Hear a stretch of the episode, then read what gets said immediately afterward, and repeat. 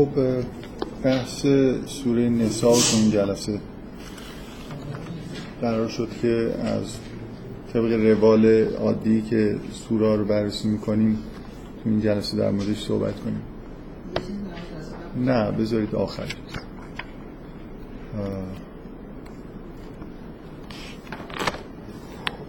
سوره اونقدر بزرگه که من قصد ندارم که طبق روال بعضی از سورهایی که خود کوچکتر بودن یا وقت بیشتری مثلا ده 15 جلسه روشون وقت میذاشتیم قشنگ این قطعه ها رو از هم دیگه جدا می‌کردیم. خیلی کلیتر سعی می‌کنم بحث کنم. در واقع دومین سوره بلند قرآنه. امیدوارم هستم که اینکه وارد جزئیات خیلی نمیشم آسیبی نزنه به بحث. یعنی کاری که قرار بکنیم اینه که موضوع سوره رو به طور کلی بررسی بکنیم. توی اول یه نکته کوچیکی بگم از در مورد جلسه قبل. من یکی از مسئله که جلسه قبلش اشاره کردم توی کلاس این بود که بعضی از اشکالایی که تو احکام ممکنه به نظرتون برسه ممکنه اینجوری حل بشه که اصلا متوجه بشید که حکم وجود نداره. بعد توی مثالهایی که می‌زدم گفتم مثلا من احساس می‌کنم که حکم ارتداد و رجم و اینا توش نیست. یکی توی در واقع احکام دین نیست. یکی از دوستان بعد از جلسه گفتش که تعداد روایاتی که در مورد من اشاره کردم که توی روایات مثلا چیز موثقی نیومده. گفتن که توی مثلا اصول کافی تعداد خوبی روایت در مورد رجم داره. من نکته ای که همیشه گفتم اینه که در مورد رجم. اینکه قرآن نه فقط حکم رجم توش نیست بلکه خلافش هست. دو سه بارم تا حالا اشاره کردم که خلافش هست یعنی چی. و گفتم که توی مثلا فرض کنید حالا بعضی کتاب آیات الاحکام نگاه کردم و گفت اونجا نوشته شده که یه روایت موثق در مورد یه حدیث موثق در مورد مسئله رجم هست. اونم در واقع حکم رجمیه که حضرت رسول برای یه زن یهودی صادر کرده که من ماجراش رو توی جلسه گفتم که نمیشه ازش استنتاج کرد که رجم توی قرآن هست. و توی همین کتاب های آیات الاحکام مثلا مشخصا یه دونش که تو ذهنم هست سراحتا نوشته بود که هیچ روایت موثقی وجود نداره. صرفا بودن توی اصول کافی موثق بودن به معنای فقهی رو نتیجه نمیده. ولی من فقط این نکته رو مجددا دارم تکرار می‌کنم من تو همه جلسه که رسما در مورد این موضوع بحث کردم. حالا شاید یه رو 20 دقیقه وقت گذاشتم. آخرش گفتم که بالاخره این جا بازه که ممکنه یه نفر بگه روایت های متواتر وجود داره و قرآن هم مثلا فرض کنید ساکته یا اگرم چیزی گفته مثلا حکم قرآن توسط روایت می‌تونه نسخ بشه. بنابراین من همیشه حرفم همینجا تموم شده که حالا بحث فقهیش اینه که چقدر احادیث معتبر هستن یا نیستن. یعنی هیچ من اصولا به دلیل اینکه احاطه به احادیث ندارم هیچ وقت در مورد احکام بحث اینجوری نمی کنم که سراح چیزی که بحث می‌کنم اینه که تو قرآن چی اومده چی نیومده. ما بقیش که توی سنت چه چیزای قطعی وجود داره یا نداره یه مقدار برمیگرده به اینکه احادیث رو خوب بررسی بکنیم و متوجه باشیم که اونجا چه چیزای قطعی هست یا نیست. به هر حال من نظر شخصی مینه در مجموع چیزایی که من دیدم فکر می‌کنم که مثلا احکام ارتداد و رجم در قرآن نیومده در ابتدام نبوده بعدا احتمال داره که اضافه شده باشه. ولی اینجور بحثا رو هیچ وقت قطعی نمی کنم می‌خواستم. فکر کنم جلسه قبل فقط چون اشاره کردم و فکر می‌کردم که دارم اشاره می‌کنم به جلسه که قبلا این حرفا رو زدم مثلا همین عدم قطعیت رو همیشه آخرش گفتم لازم نیست که دیگه وارد بحث بشم. به هر حال اگه کسی جلسات قبل گوش نکرده جلسه اول سوره نسا رو گوش میده من فکر می‌کنم بعد نیستیم تذکر رو بدم که همیشه آخرش من این تفسره رو دارم که بالاخره بررسی دقیق روایات می‌تونه منشأ دادن یه حکم باشه. حالا من شخصا تا اینجا چیزی ندیدم که بخوام مثلا فرض کنیم در مورد ارتداد یا رج بگم که به یه حالت یقینی می‌رسه. خیلی هم اینجوری نیست که رفته باشم همه احادیث رو گشته باشم.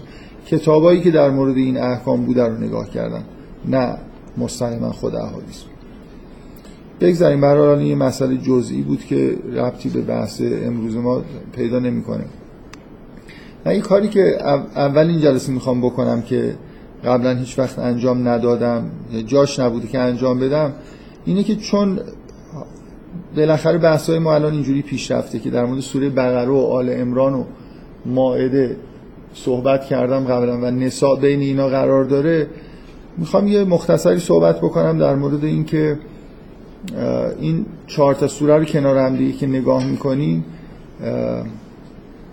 چه چیزی توی این سوره ها دیده میشه. من همینجوری یه احساس کلی دارم بدون اینکه حالا بخوام روش تاکید بکنم که این چهار تا سوره با هم دیگه یه جور مثل چهار بخش یه چیز مثل چهار بخش از یه فصل هستن. یعنی شما وقتی این چهار تا سوره رو تموم می‌کنی یه چیزی آدم احساس می‌کنه که انگار تموم شده و واقعا سوره انعامو که می‌خونید کاملا یه بحث دیگه ای داره می‌کنه. ولی این چهار تا سوره خیلی مزامینشون با هم دیگه مشترکه و نزدیک به همن و یه جوری من حالا دارم سعی می‌کنم بگم که انگار یه سیری از مطلب که انگار یه چهار بخش پشت سر هم هستن و میشه توشون دید. باز خیلی تاکید ندارم ولی فکر می‌کنم این مقدمه خوبی به کلیت سوره نسا هست. می‌تونید بحثایی که در مورد اون سه تا سوره الان میگم و ندیده بگیرید ولی اون چیزی که در مورد سوره نسا میگم جزء بحثیه که الان قرار در موردش حرف بزنم سوره بقره خیلی روشنه که سوره خوبی برای شروع کل قرآنه.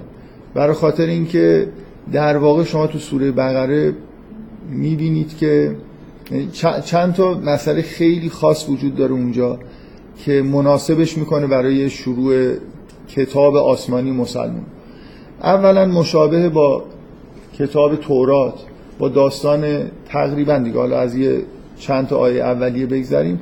با داستان خلقت انسان شروع میشه. تورات هم همینجوری شروع میشه.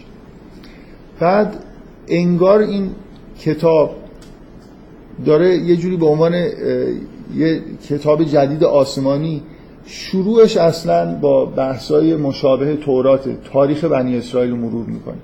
خطابای اولی هم به بنی اسرائیل. یعنی شما اگه این احساس رو داشته باشید که خداوند قرنها با بنی اسرائیل صحبت می‌کرده و بهشون در واقع به پیامبران بنی اسرائیل وحی میفرستاده. حالا یه دوره فطرتی به وجود اومده بعد از حضرت عیسی و حالا مجددا وحی شروع شده. این بار خطاب به پیامبریه که جز بنی اسرائیل حساب نمیشه. انگار این کتاب در ادامه اون وحیاست و اولین خطابات تو این کتاب به بنی اسرائیله و بعد کم کم وقتی جلو میره خطاب برمیگرده به یا ایها الذین آمنو.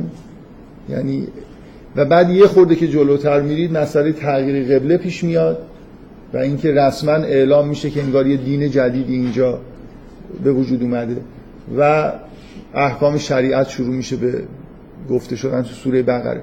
سوره بقره خوب در واقع اتصال پیدا می‌کنه به سابقه وحی قبل از قرآن. چه از نظر محتوا چه از نظر لحن بیان که اولین کاری که انگار انجام میشه تو سوره بقره بنی اسرائیل دعوت میشن به اینکه از این وحی جدید پیروی بکنن.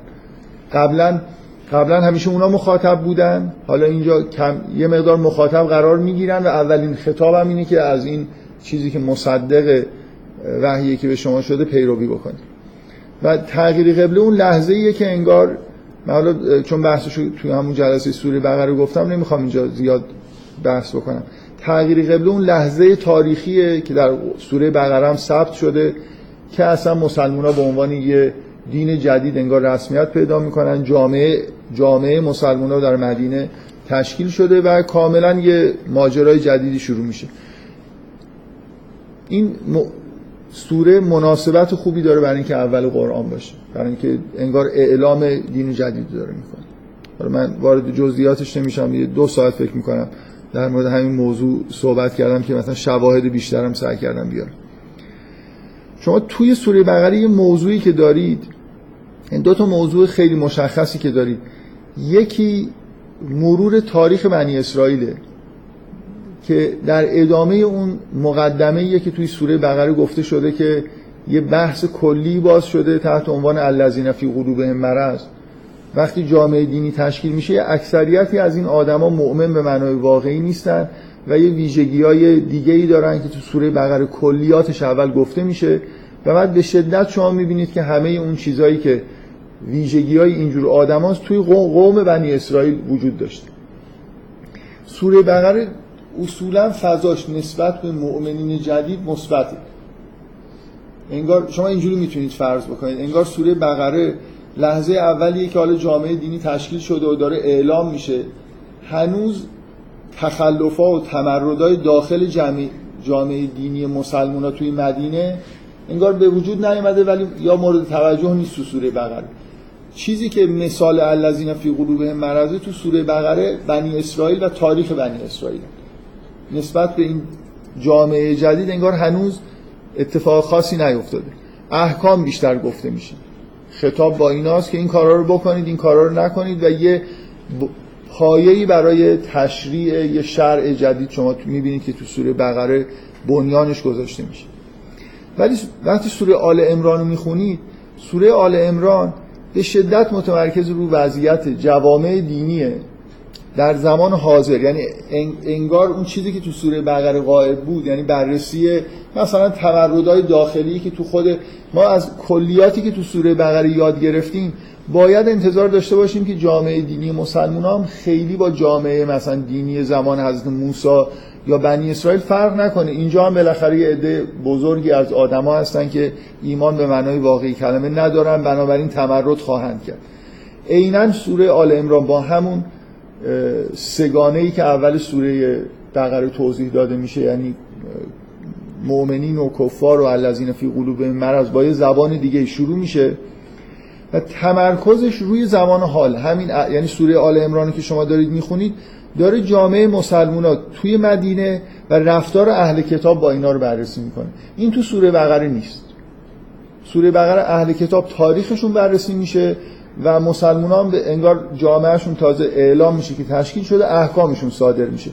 حالا تو سوره آل امران می‌بینید که اونا برخلاف اون چیزی که دستورشو دارن یعنی باید از حق و حقیقت و انبیایی که میان از طرف خداوند پیروی بکنن کاملا حالت تورد دارن که به شدت چیزایی که در مورد اهل کتاب رفتارشون با مسلمان ها گفته میشه توی سوره آل امران به شدت شرماوره که اینا به جای اینکه این حرفا رو گوش بدن ببینن درست یا غلطه قشنگ موضع این دارن که موضع اینو دارن که ما فقط از اجداد خودمون پیروی می‌کنیم. این حرفایی که مشرکین می‌زدن. اون چیزایی که به ما نازل شده رو پیروی می‌کنیم. این چیزایی که بعدا نازل شده رو سعی می‌کنن خرابش بکنن. شما اینو می‌بینید تو سوره آل امران و رفتارهای زشتی که تو خود جامعه دینی مسلمان داره اتفاق میفته تمردشون تو جنگ احد. مخصوصا تمرکز روی جنگ حوادث جنگ احد که یه جاییه که رفتارهای شرماوری از مسلمان هم سر زد پیغمبر رو ول کردن توی میدون جنگ. هرچی مثلا صدا می‌زنه که برگردید بر نمیگردن. تخلف کردن. و همینطور الاخر شما انواع و اقسام رفتارهای از مسلمان رو تو آل امران می‌بینید که رفتارهای جالبی نیست. یعنی سوره آل امران به نوعی تطبیق مثل اینکه اون تاریخچه‌ای که از بنی اسرائیل دیدیم که پر از تمرد بود حالا تو زمان حال. هم بنی اسرائیل دارن تمرد می‌کنن چون این دین حق جدید و که مطابق گفته های انبیاشون هست و در واقع بهش توجه نمی‌کنن بلکه با تمام قوا دارن باش میجنگن. از طرف همون رفتارهای شبیه بنی اسرائیل تمردهای داخلی رو توی مسلمان ها می‌بینید حالا سوره ماعده رو که قبلا بررسی کردیم سوره ماعده یه جوری حالت بخش پایانی این ماجرا رو داره دیگه. به شدت حالت اینو داره که شریعت توی سوره ماعده اعلام میشه که به پایان رسید. مثل اینکه یه چیزی داره بس اگه سوره بقره آغاز مثلا یه چیزیه تشکیل جامعه دینی و در واقع ابلاغ شریعت جدید سوره مائده حالت وصیت نامه داره.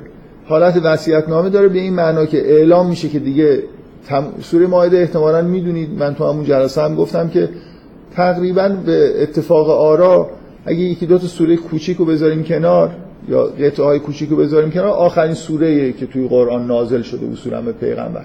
یعنی به معنای واقعی کلمه یه جور حالت سوره پایانی داره. چیزی هم که داره توش اعلام میشه اعلام اینه که شما احکامی که به اصطلاح نازل می‌شد تموم شده دین شما کامل شده. مثل دقیقا این عبارت رو شما توی سوره ماعده می‌بینید.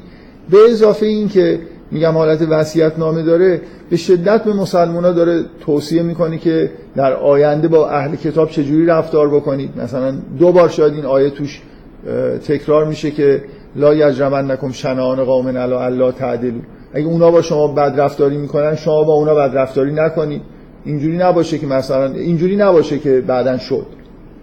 یعنی مسلمان هم شدن دشمن مثلا مسیحی ها و اهل کتاب و جنگ و خونریزی و سوره ماعده به شدت این حالت رو داره که به یه نوع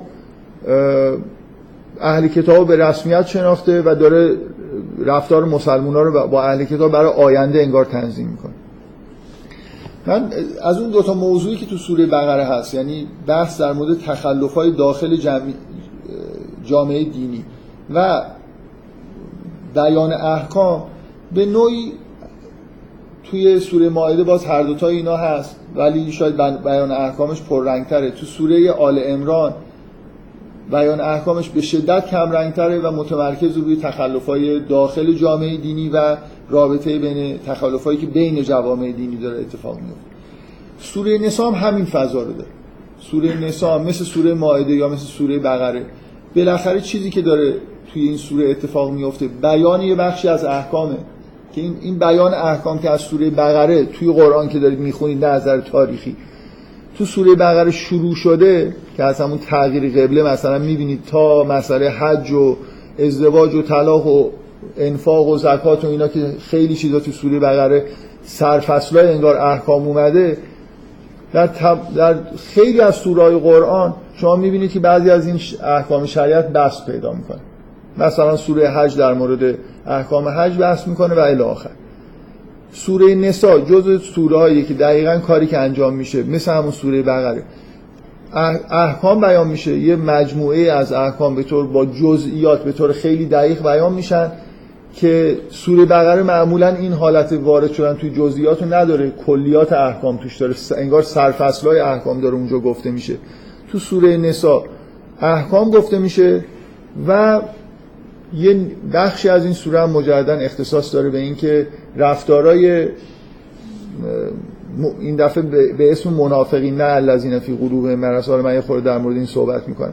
رفتارهای منافقی مثلا توی جامعه دینی رو روابطشون با پیامبر و اینا رو ببینید در واقع تخلفایی که حالت اسیانی که توی جامعه دینی وجود داره کسایی که ادعای ایمان می‌کنن ولی اسیان دارن. به اضافه اینکه مختصرتر از سوره آل امران باز اشاره به رفتارهای زشت اهل کتاب نسبت به جامعه اسلامی هم میشه.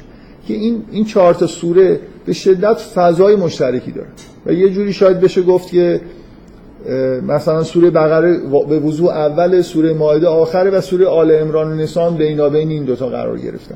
بنابراین چیزی که ما تو سوره نسا داریم می‌بینیم یه چیزی مشابه همین فضای این سوره هاست. یعنی بیان احکام به اضافه یعنی تکمیل شریعت بخشی از شریعت و مشاهده در واقع داخل جامعه اسلامی و روابطش با اهل کتاب. این مقدمه کلی بود. چون من قصد دارم که در مورد سوره انعام هم به زودی بحث بکنم. دوست داشتم که اینو بگم برای اینکه به وضوحی فاصله خیلی زیادی از نظر محتوا بین این چهار تا سوره و سوره انعام یه دفعه وجود داره. این قرآن که آدم می‌خونه انگار این چهار تا سوره در ابتدا یه کاری رو دارن مشترکاً انجام میدن و بعدا بحث عوض میشه. خب من جلسه قبل در مورد بخش اول این سوره. بخش اول یعنی از ابتدای سوره تا جایی که این احکام دارن بیان میشن. احکام ارث احکام ازدواج و تا تا مثلا سر این آیه‌ای که میگه فکیف ازا جئنا من کل امت به شهید آیه چهل و یک که میشه از اینجا رو گفت که وارد بخش دوم سوره میشه. توی من یه توصیف کلی کردم. چیزی که در مورد بخش اول می‌خوام بگم اینه که این مجموعه احکامی که مربوط به ارث و ازدواج و اینا هستن ارتباطش چیه؟ فکر می‌کنم جلسه قبل اشاره کردم. حالا یه مختصری مجددا تکرار می‌کنم. احکامی که اینجا داره بیان میشه در واقع نکتهش اینه که از همون آیه اول که شما دارید می‌خونید یه،, یه چیز خیلی کلی اینجا وجود داره. اونم اینه که ما انسان ها که رو زمین دارن زندگی می‌کنن یه ساختارهای خیشاوندی در واقع به وجود میاد ساختارهای واقعی که از طرف در واقع در اثر تولید نسل که به عهده زنان هست. این شبکه های خانوادگی شکل می‌گیره. حالا من دفعه قبل اینجوری اشاره می‌کردم که انگار این یه شبکه سخت افزاری که روی زمین به معنای واقعی کلمه داره شکل می‌گیره. روابط خیشاوندی هست. روابط مثلا فرض کنید حالا ممکنه رابطه های همکیشی و چیزهای دیگه باشه ولی اون قسمت سخت افزارش هم خیشاوندی هست دیگه. آدم با هم دیگه رابطه های واقعی دارن. اولول ارهام هستن. به این معنا که در یه رحمی مثلا آدما به هم دیگه می‌رسن. و چیزی که تو احکامی که تو سوره نسا داره بیان میشه کلا اگه بخواید توصیفش بکنید اینه که به نوعی داره یه مجموعه احکام که انگار بیشتر مربوط به زنان میشه. در مورد اینکه با کیا میشه ازدواج کرد با مثلا فرض کنید روابط خانوادگی چجوری باشه. یه مجموعه احکام هست اینجا. که در مورد اون شبکه زیرینه که چجوری با هم دیگه ازدواج کنید چجوری زندگی بکنید. یه سری چیزا در مورد روابط داخل خانواده یا مثلا فرض کنید اگه دعوا شد روابط خانوادگی چجوری سعی بکنیم که این اختلافات برطرف بشه؟ توصیه به این که همسرتون رو عوض نکنید یا اگه خواستید بکنید چیکار بکنید؟ و الی آخر. یه مجموعه ای در واقع از احکام هست مربوط به ازدواج، طلاق، روابط خانوادگی که اینا همشون در و اینکه کیا با هم دیگه حق دارن ازدواج کنن کیا حق ندارن ازدواج بکنن. اینا مربوط به اون شبکه انگار احکام مربوط به شکلگیری اون شبکه خانوادگیه که زیربنای احکام این سوره میشه گفته است.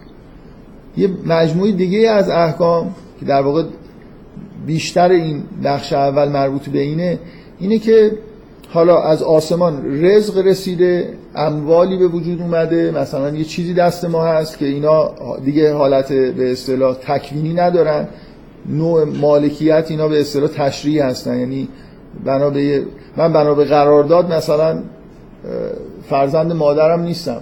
ولی بنا به قرارداد مالک مثلا فرض کنید یه شی هستم اموالی یه سری چیزای قراردادی اموال به وجود میاد. رزق از آسمان میاد. حالا ما اینا رو می‌خوایم توضیح بکنیم تو اون شبکه. می‌خوایم می‌خوایم ببینیم که این اموال چجوری باید صرف بشه. مثلا فرض کنید اگه یه اموالی یه جایی صاحبش از بین رفت این چجوری باید در شبکه اطرافش توضیح بشه؟ به چه نسبتی به چه کسی برسه. بنابراین یه چیزی که در واقع شما توی این سوره می‌فهمید اینه که از همین اشاره مثلا فرض کنید قوانین ارث می‌فهمید که میزان قوی و ضعیف بودن اون روابط خانوادگی از نظر خداوند کدوم باندها قوی ترن کدوم باندها ضعیفتر هستن که اینا دقیقا تو احکام ارث شما چیزشو می‌بینید. به جلوه این موضوع رو می‌بینید که شما وقتی که یه مالی شما به طور طبیعی اگه زنده باشید می‌خواید تصمیم بگیرید که مثلا اموالتون رو انرژیتون رو صرف کدوم خیشاوندانتون بیشتر بکنید؟ خب یه راه حل مثلا اینه که ببینید اگه شما همین الان نبودید یه دفعه مثلا فرض کنید خدای نکرده از دنیا رفتید خداوند چجوری این اموال تقسیم می‌کنه؟ این یه الگوی خوبی برای اینکه من بفهمم که به چه آدمایی باید بیشتر اهمیت بدم. یعنی احکام ارث اینجوریه که انگار مال از اختیار یه نفر خارج شده. حالا خداوند داره میگه که اینو چجوری صرف خیشاوندان بکنید یا افرادی که حالا خیشاوند نیستن.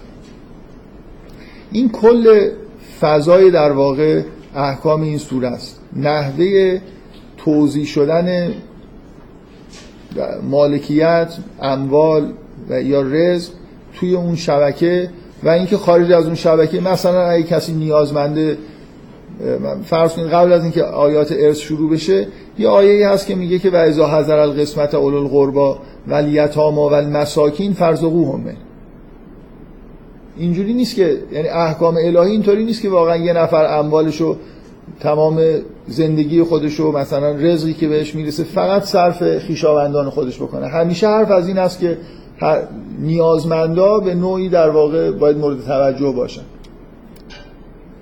ولی تاکید این سوره تو این تو این قسمت این سوره بحث از انفاق هم هست که جزء همین در واقع توزیع امواله ولی بیشتر توجهش به همون ساختار اون شبکه روش ساختنش مجاز و غیر مجازایی که برای اون شبکه خانوادگی وجود داره و نحوه توضیح توی داخل اون شبکه است. این چیزیه که تو کل این اگه این توضیح منو الان گوش کردید کل آیات این بخش اول رو بخونید اصولا داره همین چیزها رو بیان می‌کنه. یعنی یه مجموعه ای در مورد مسئله ازدواجه و اینکه این رزق چجوری باید توضیح بشه. نکاتی که وجود داره من دفعه قبل خود بیشتر بهش اشاره کردم اینه که زحمت تولید نسل به طور طبیعی و تکوینی به عهده زنانه. بنابراین باید زحمت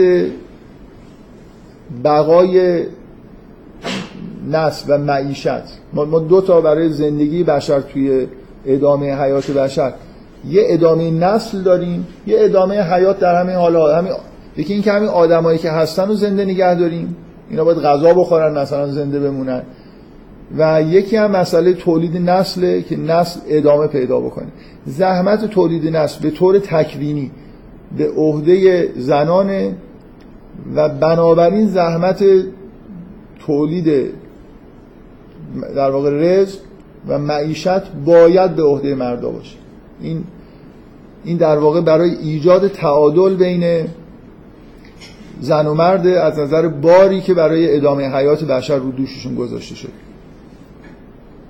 اینکه شریعت مرد رو موظف می‌دونه که امرار معاش بکنه موظف می‌دونه. این, این اصلا معنیش این نیست که زن نمی‌دونم کار بکنه کار نکنه هیچ ربطی به این نداره. زن می‌خواد بره مثلا فرض از یه کاری خوشش میاد کار بکنه. موضوع اینه که زن از نظر شرعی وظیفه امرار معاش به عهدهش گذاشته نشد حالا می‌تونه امرار معاش بکنه نکنه. و مرد وقتی که ازدواج می‌کنه باید امرار معاش بکنه باید هزینه زندگی رو تامین بکنه.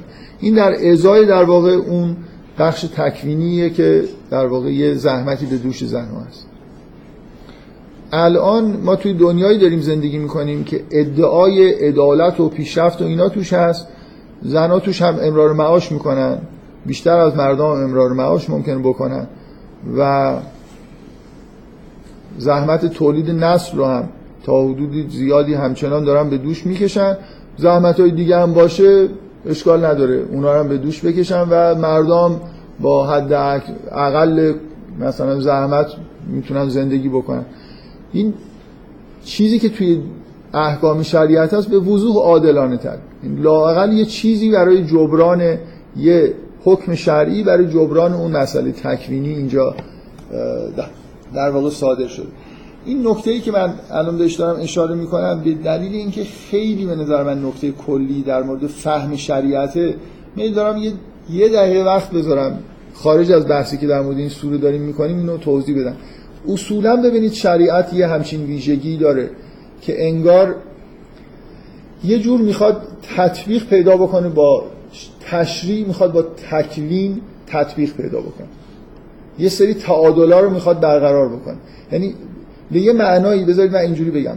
وقتی که من دفعه قبل به این اشاره کردم وقتی زحمت تولید نسل تکوینا به عهده زنانه یه چیزی هم تکوینا در مردا ایجاد میشه. یه حسی نسبت به زنها که ازشون مراقبت بکنن و الاخر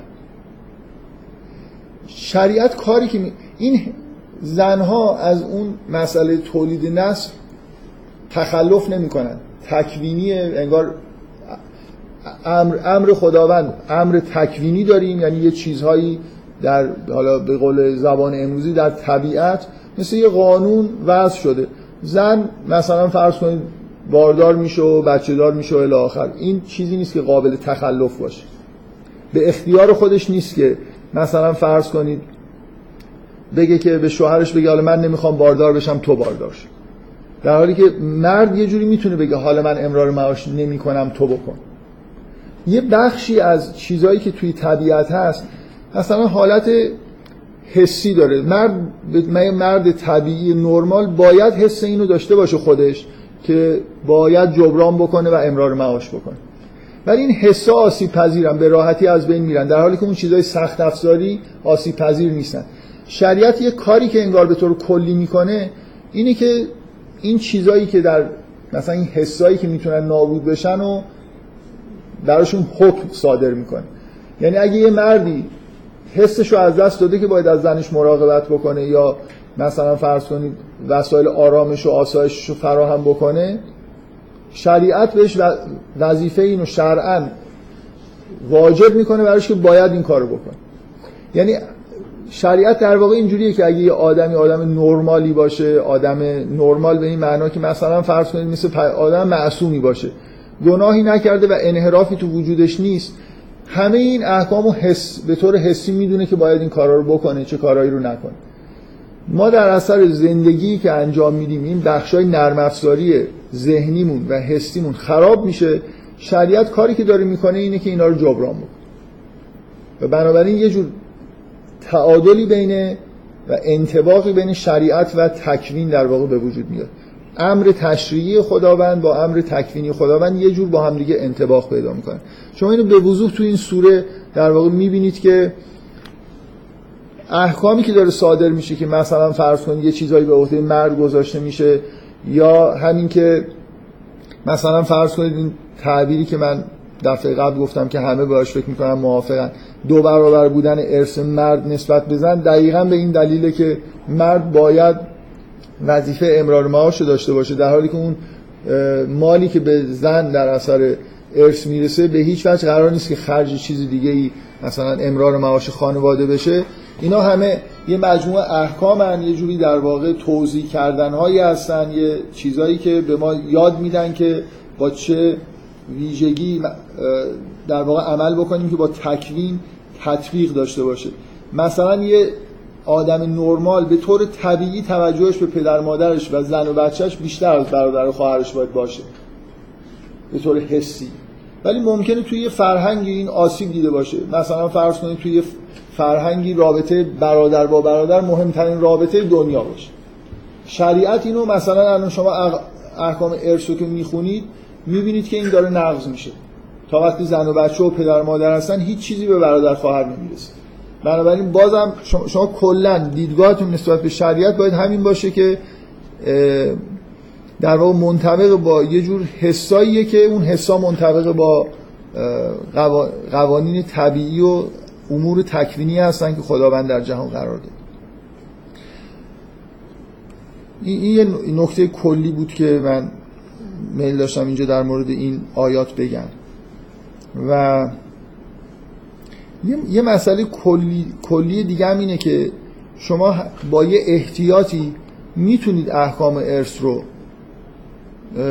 به طور تمثیلی یه مقدار تعمین بدید. میگم با احتیاط برای اینکه همیشه اینجور تعمیما باید با احتیاط صورت بگیرن. به نمیشه مثلا یه جوری به طور دقیق گفت که یه یه چیزی منطبق با یه چیز دیگه است. یه مقدار آدم باید یه درک عمیقی پیدا بکنه بعدا احتیاطش اینه که یه خورده عمیق‌تر بفهمه.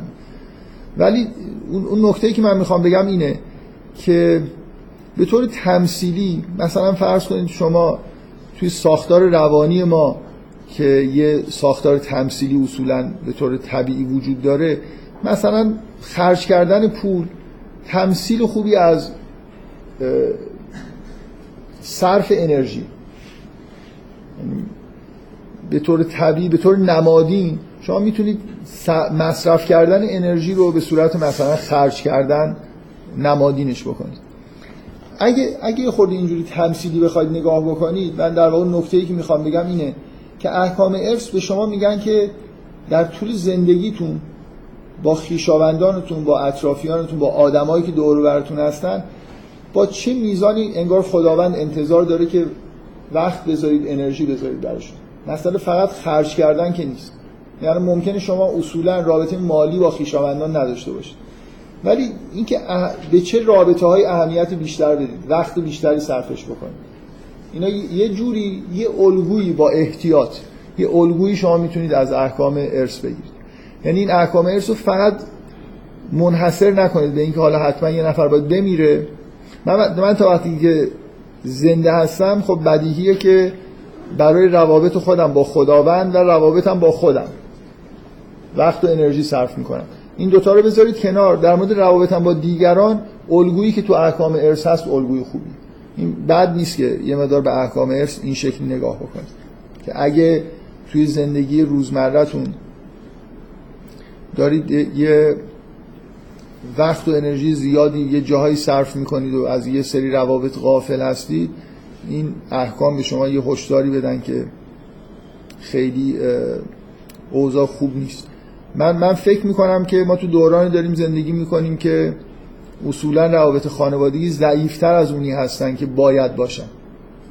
و آدما ممکنه 99 درصد وقت و انرژیشون رو مثلا صرف دوستانشون بکنن و با خانواده خودشون خیلی روابط حسنه ای نداشته باشن. این چیزی نیست که انگار خداوند می‌خواد. یعنی خود این احکام ارث و بارها و بارها توی قرآن شما می‌بینید که خداوند روی روابط خانوادگی تاکید می‌کنه. من اینو بارها گفتم که ویژگی دنیای مدرن اینه که شهروندی انگار رابطه قوی تری از خیشاوندی. و این اصلا مطابق با اون چیزی که انگار تو امور تکوینی هست نیست. نتیجه یه جور انحرافیه که بعد از دوران مدرن به وجود اومده که آدما فردیتشون و حتی تعلقشون به خانواده تحت شعاع تعلقشون به یه جامعه شهری و حالا جامعه بین المللی قرار گرفته. ما اصولا تربیت میشیم که به جامعه نمی‌دونم خدمت بکنیم و از این حرفا و یه مدار غفلت وجود داره نسبت به روابطی که با نزدیکانمون باید داشته باشیم من چندین بار به این موضوع حالا به مناسبت های اشاره کردم. و حالا اینجا در مورد احکام ارث میشه گفت که این قوی و ضعیف بودن روابط اینجا حتی داره کمی میشه.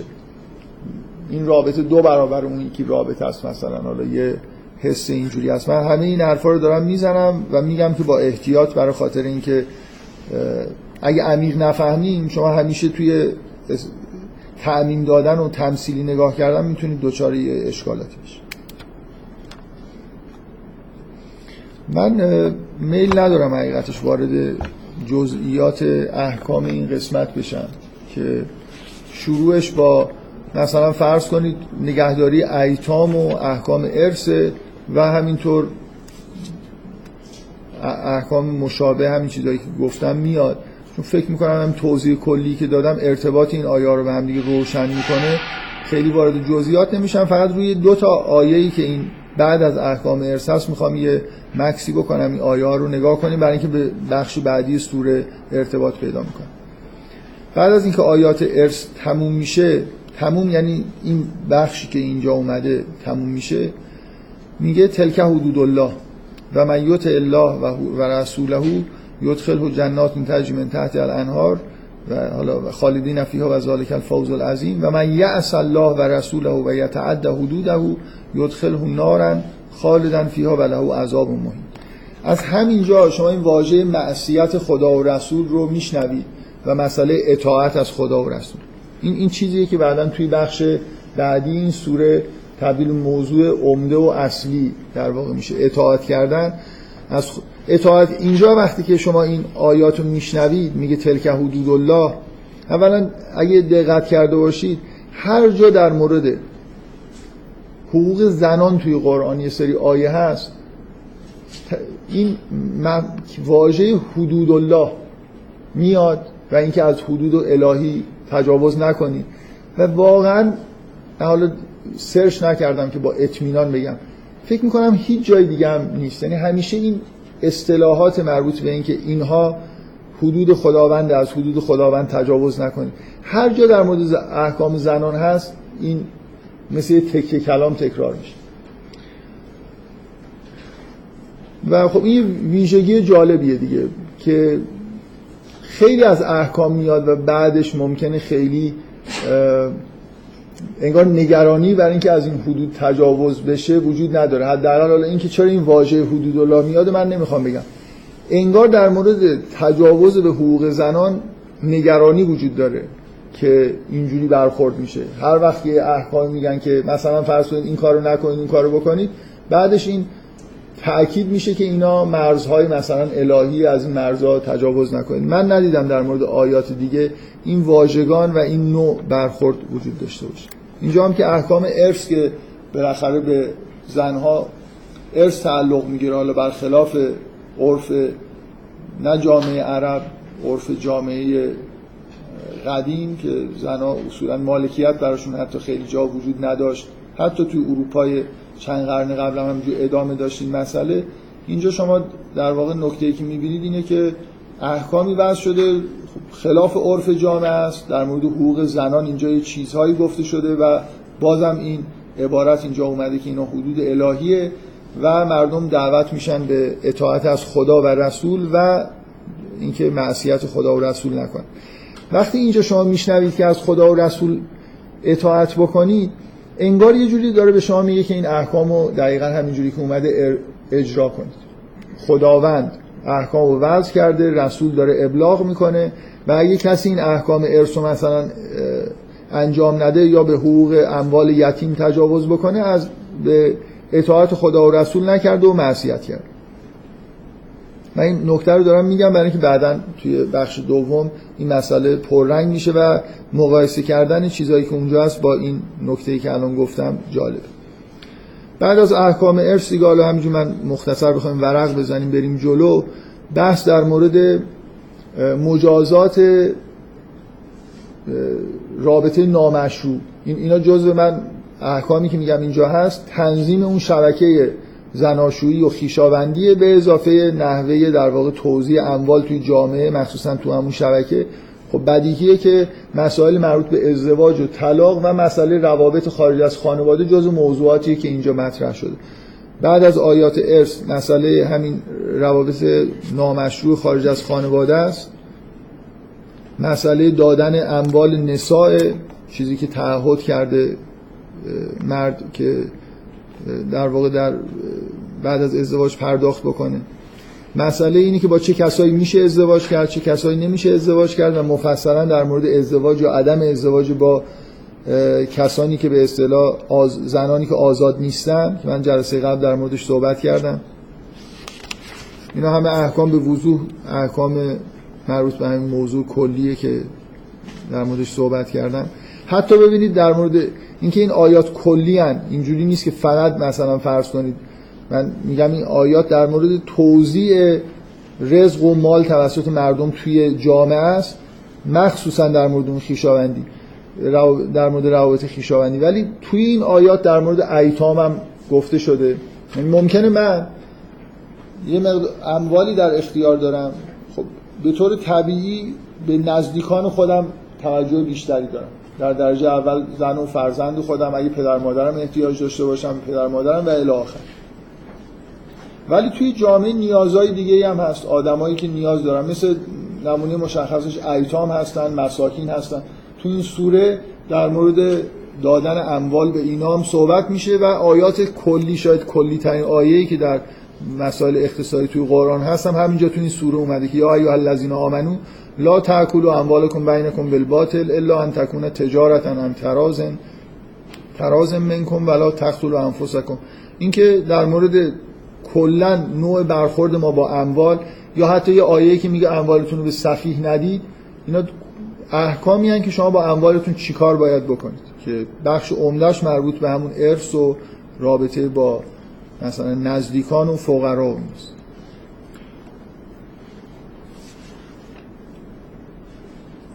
آیاتی که مربوط به سرپرستی زنان از طرف مردان میشه که الان به جای اینکه نکته مثبت حساب بشه به عنوان ایراد بهش نگاه می‌کنن که مردا چرا باید مثلا وظیفه دارن که زنها رو سرپرستی بکنن؟ خب نکنن. این جالبه که فرهنگ مدرن اینجوری که زنها هم اعتراض دارن که چرا مثلا مردم موظفن که سرپرستیشون رو به عهده داشته باشن.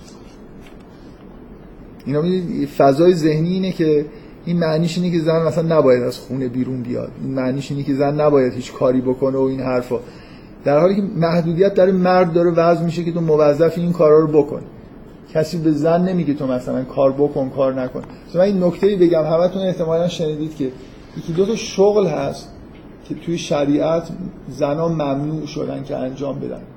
هیچ مثلا چیا هست یکیش قضاوت دیگه چیه؟ شغل دیگه یادتون هست که تو شریعت ممنوع باشه که زن به عهده بگیره. آقای لسانی چیزی که شما یادتون هست. امام جماعت شغل نیست. الان پول می‌گیرن ولی شغل نیست. خب این معنیش این نیست که شریعت همه مشاغل برای زنها آزاد دونسته. زنها می‌تونن هر کاری توی جامعه می‌خوان بکنن. و ببین یه بار اینه که سکوت باشه نگن که چه کارهایی رو مثلا زن می‌تونه بکنه. نه ممکنه این شبهه پیش بیاد که زنها اصلا نباید کار کنن شغل داشته باشن. وقتی تو شریعت شما میشنوید که یه دونه شغل هست مثلا قضاوت که زن نباید اینو به عهده بگیره دقیقا معنیش اینه که زنها همه مشاغل می‌تونن به عهده بگیرن. موضوع موضوع این آیات اینه که زن وظیفه نداره که بره کار بکنه و خانواده خودش رو اداره بکنه مثلا. مرد وظیفش این کارو بکنه. خب یه مجموعه آیات هم در مورد انفاق هست در پایان این که انفاق دیگه به طور کلی شما اموال رو در اختیار هر کسی که نیاز داره می‌ذارید. و از من این مجموعه آیات تا اینجا ادامه پیدا می‌کنه که این آیه هست. ف... میگه فکیفه ازا جعنا من کل امت به شهیدن و جعنا به کلا هاولا شهیدن میگن که پیامبر از کسایی که حافظ قرآن بودن گاهی می‌خواست که براش قرآن رو که از حفظ بودن بخونن و خودش گوش می‌کرد. و من یادم نیست که این تو روایت دقیقا چیه. یه روایت مشهوری هست که میگن که وقتی سوره نساء میخوندن به این آیه که می‌رسید پیامبر اشک میریخت از اینکه گفته میشه که یه روزی پیامبر به عنوان شهید این امت به عنوان من در مورد مفهوم واژه شهید می‌خوام می‌خواد صحبت بکنم که خب فرق می‌کنه با این مفهومی که ما الان تو ذهنمون هست مفهومش توی قرآن. و اینکه چرا حالا این آیه شاید تأثیر انگیزه برای پیامبر که آیه میگه که برای یه روزی در روز قیامت فکیفه ازا جئنا من کل امتن به شهیده برای هر امتی یه شهیدی حاضر می‌کنه شهید یعنی شاهد مثلا شما فرض کنید. و جعنا بکر و پیامبر به عنوان شاهد این امت که کلمه امت هم کلیتر گفته میشه علا هاولای بر اینان به عنوان شاهد احضار میشه پیامبر. بعد میگه یومئذ یود الذین کفروا و عصوا الرسول لو تسوا بهم الارض ولا یکتمون الله حدیث اون روزیه که کسایی که کافر شدن و نافرمانی کردن در مقابل پیامبر آرزو می‌کنن که با خاک یکسان یکسان باشن. از شرم و اینکه کار زشتی که کارهای زشتی که انجام داره این این آیات شروع یه فصل در واقع یه بخش جدیدی از این سوره است که تا یه جایی ادامه پیدا می‌کنه. من یه نکته در مورد این که واژه شهید تو قرآن اصولا یه واژه پیچیده ایه من خیلی قصدم ندارم که مفصل در موردش صحبت کنم. مفصلش اینه که همه آیاتی که توش واژه شهید اومده رو بیاریم و در موردش کلا صحبت بکنیم. ولی من حالا همینجور مختصر و مفید می‌خوام بگم که شهید به معنای همون به معنای شاهد کسی که مثلا فرض کنید توی یه واقعه یا توی یه جامعه به درستی داره حقایق رو می‌بینه. نکته اینه که الان مثلا فرض کنید ماهایی که تو این جامعه داریم زندگی می‌کنیم حقایقی که توی جامعه خودمون هست و چقدر خوب می‌فهمیم؟ چقدر درست مثلا فرض کنید؟ الان این همه اختلاف نظرهای سیاسی اجتماعی که وجود داره چقدر مردم الان می‌فهمن تو این جامعه چه خبره؟ حالا یه جامعه کوچیک‌تر هم حتی در نظر بگیریم. چقدر دیدگاه آدما نسبت به وقایعی که داره اتفاق میفته حقایقی که وجود داره فضایی که تو جامعه هست درسته. هر چقدر یه آدم نفس سالمتری داشته باشه قلب سالمتری داشته باشه حقایق رو بهتر در واقع جذب خودش می‌کنه. خداوند همه حقایق رو می‌دونه. ولی ولی چرا در قیامت میگه که شاهدانی رو احضار می‌کنه؟ ببینید خدا اینکه خداوند حقایق رو چیزی که توی قیامت هست اینه که انگار ما حقایق جلوگر میشن و حالا ما مطابق حقیقت یا مطابق باطل زندگی کردیم. این روشن میشه و بر اساسش انگار حکم داده میشه و آدما از هم دیگه جدا میشه نکته ای که وجود داره اینه که وقتی که حرف از این می‌زنیم که حقایق مثلا روشن میشن اینکه اینکه خداوند همه حقایق رو می‌بینه این یه بحثیه که انگار این مرجع این نیست که مردم محکوم بشن یا محکوم نشن در روز قیامت.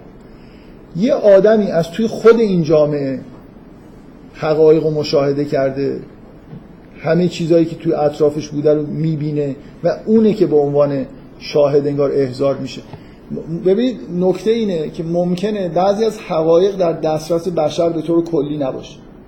قطعا اینجوری. میگه قرآن میگه که ما اوتیتون من العلم الا قلیلا.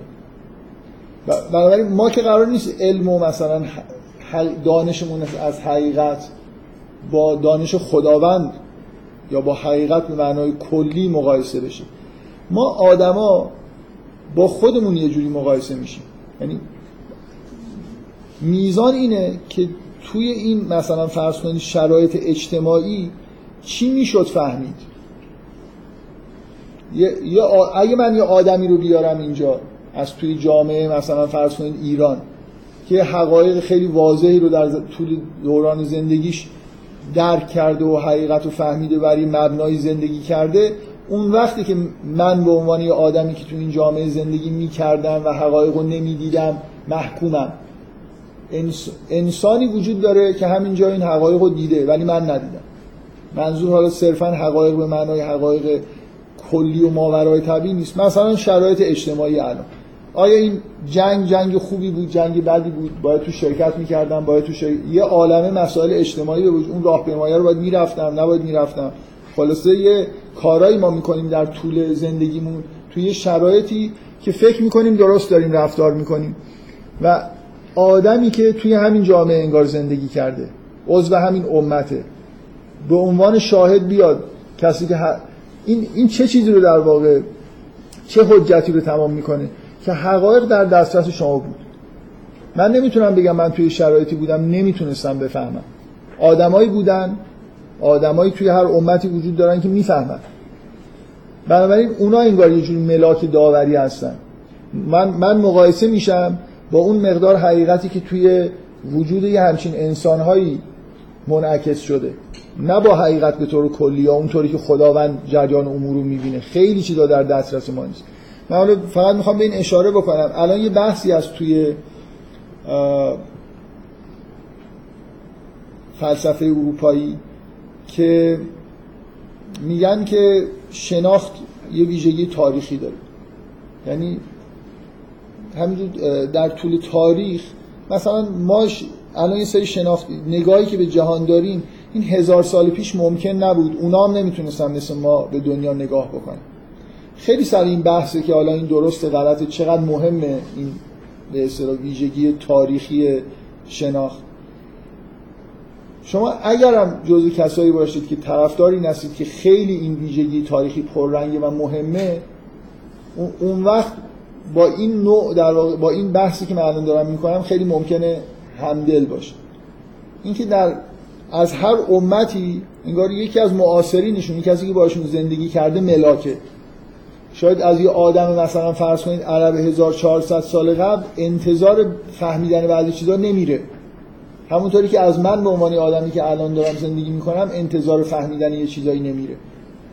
ما در حد اینکه شاهدی در این امت که حضور داره و حقایق رو مثلا درک می‌کنه ما یه جوری با این مقایسه میشیم. بنابراین اون اشکال که مثلا فرض کنید حقایق ویژگی های تاریخی داشته باشن اینا به این نفع قابل رفع است. من نمی‌خوام از اون ایده طرفداری بکنم ولی می‌خوام بگم اینجا انگار ما یه جوری وقتی که میگیم مثلا امتی شاهدی میاد محدودیت های اون دوران رو توسط این شاهد داریم یه جوری اعمال می‌کنیم. ممکنه واقعا بعضی از حقایق در یه دورانی قابل دسترس نبودن. حتی این شاهدی که میاد مثلا فرض کنید حقایقی که مشاهده کرده تو اون جامعه همه حقایق موجود به طور قصد که نیست و بنابراین بعضی از محدودیت ها ممکنه اینجا توی این مقایسه که پیش میاد مورد چیز قرار بگیره توجه قرار بگیره.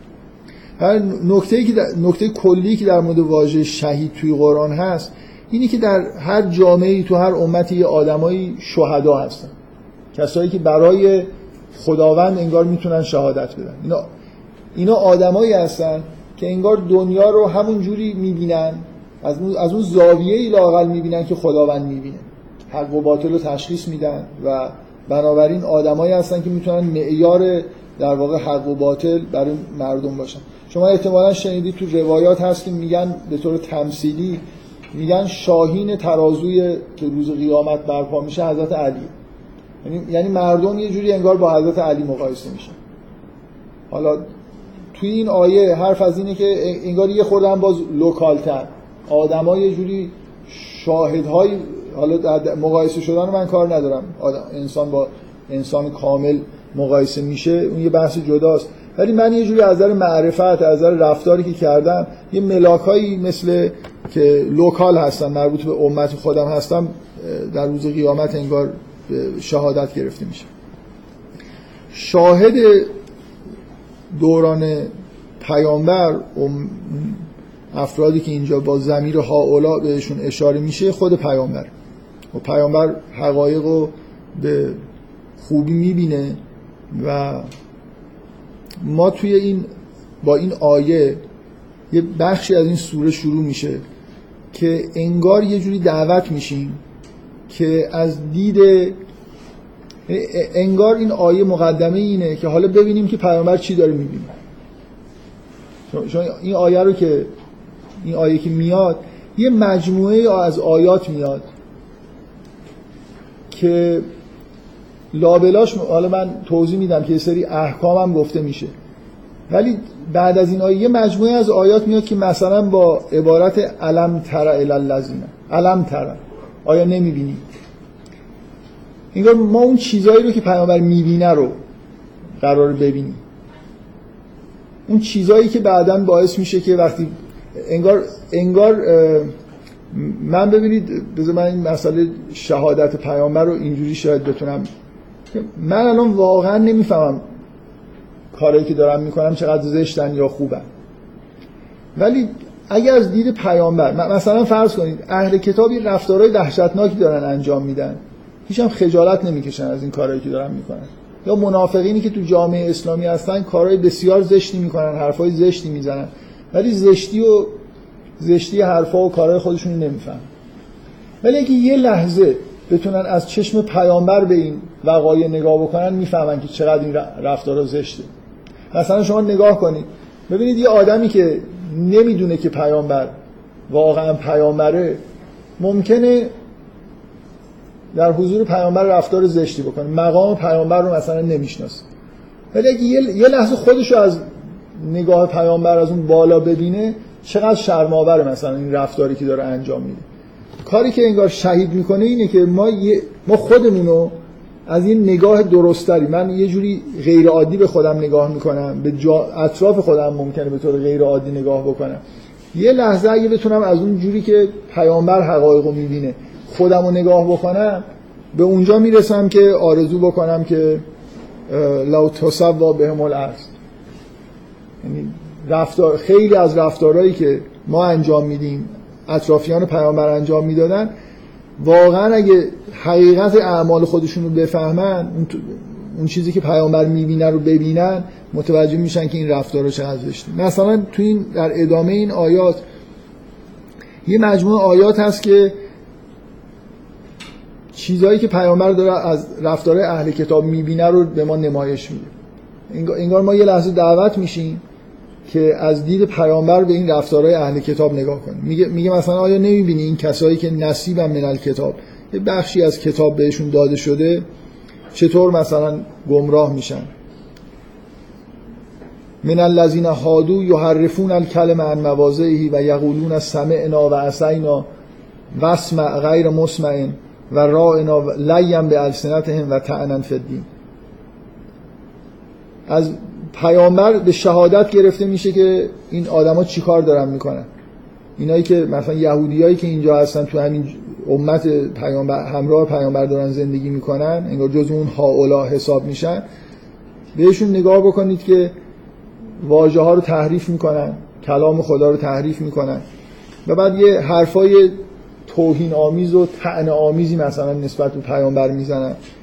واسمع غیر مسمعین و رائنا. میگه لیم به السنتهم و تعنن فدی و بعد میگه ولو انهم قالوا سمعنا و اطعنا و اسمع و انظرنا لکان خیر الله اگه این حرفا رو می‌زدن براشون بهتر بود. مجموعه آیاتی که میاد اینجوریه که یه نمایش های از این انگار چیزهایی که پیامبر می‌بینه چیزهایی که در قیامت انگار بهشون شهادت خواهد داد که این چیزا این رفتارها رو دید این واقعیت ها توی جامعه وجود داشت. و مردم انگار یه جوری بتونن از اون دیدگاه به از دید پیامبر به حقایق نگاه بکنن. اینجا یه بار قبل از اینکه قیامت بشه انگار این کار داره انجام میشه. یه بخشی از چیزهایی که پیامبر می‌بینه رو ما هم می‌بینیم.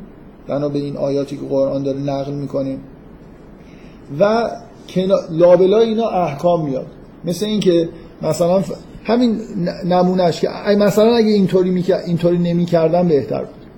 یا یه حکمی میاد میگه مثلا فرض کنید برید به جنگ.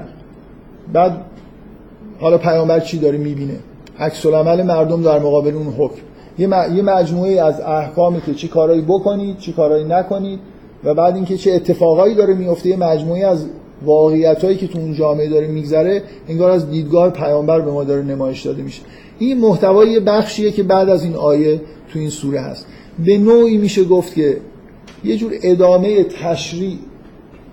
همچنان تو این آیات هست ولی واقعا خیلی کم تر بیشتر در واقع نمایش همون چیزی که بیشتر مثلا, شما محتوای اصلی سوره آل امران رفتارهای اهل کتاب و رفتارهای منافقین که اینجا دیگه مسئله الذین فی قلوبهم مرض و این حرفا نیست. منافقین به عنوان گروه منسجمی که توی جامعه دارن اخلال ایجاد می‌کنن توی این سوره.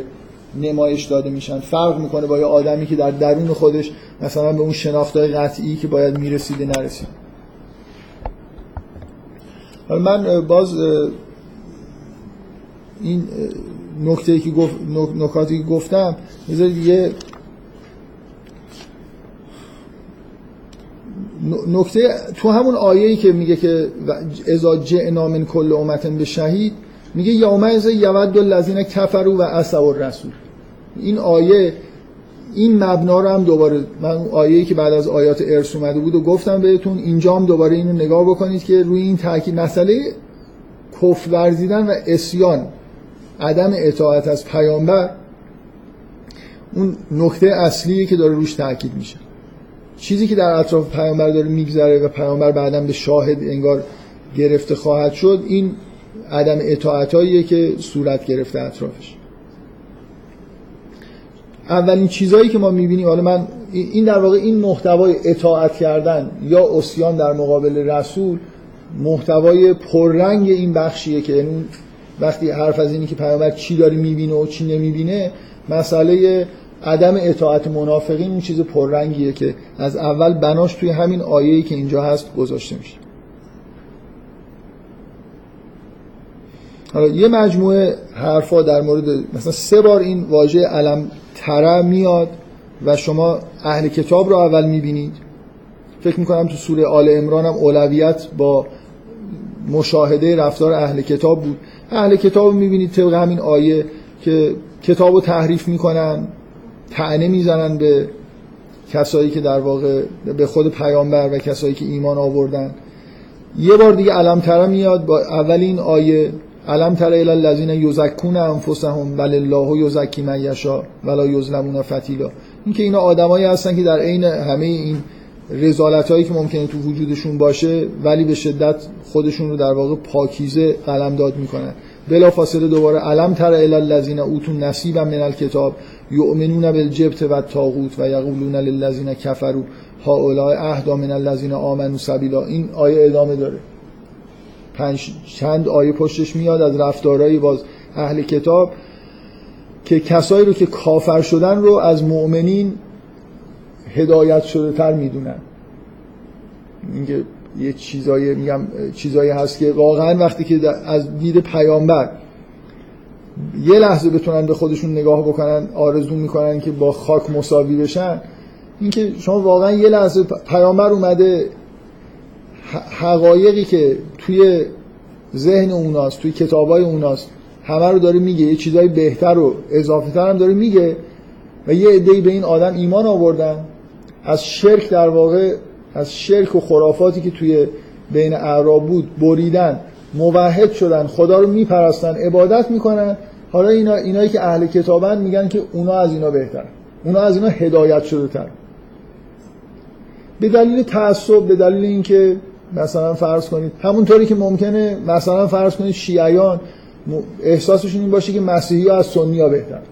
سنی ها ممکنه احساسشون مثلا وهابی ها که حتما احساسشون اینه که مثلا فرض کنید کفار مثلا ملحدینی که توی مثلا دنیا هستن از ایرانیا بهتر.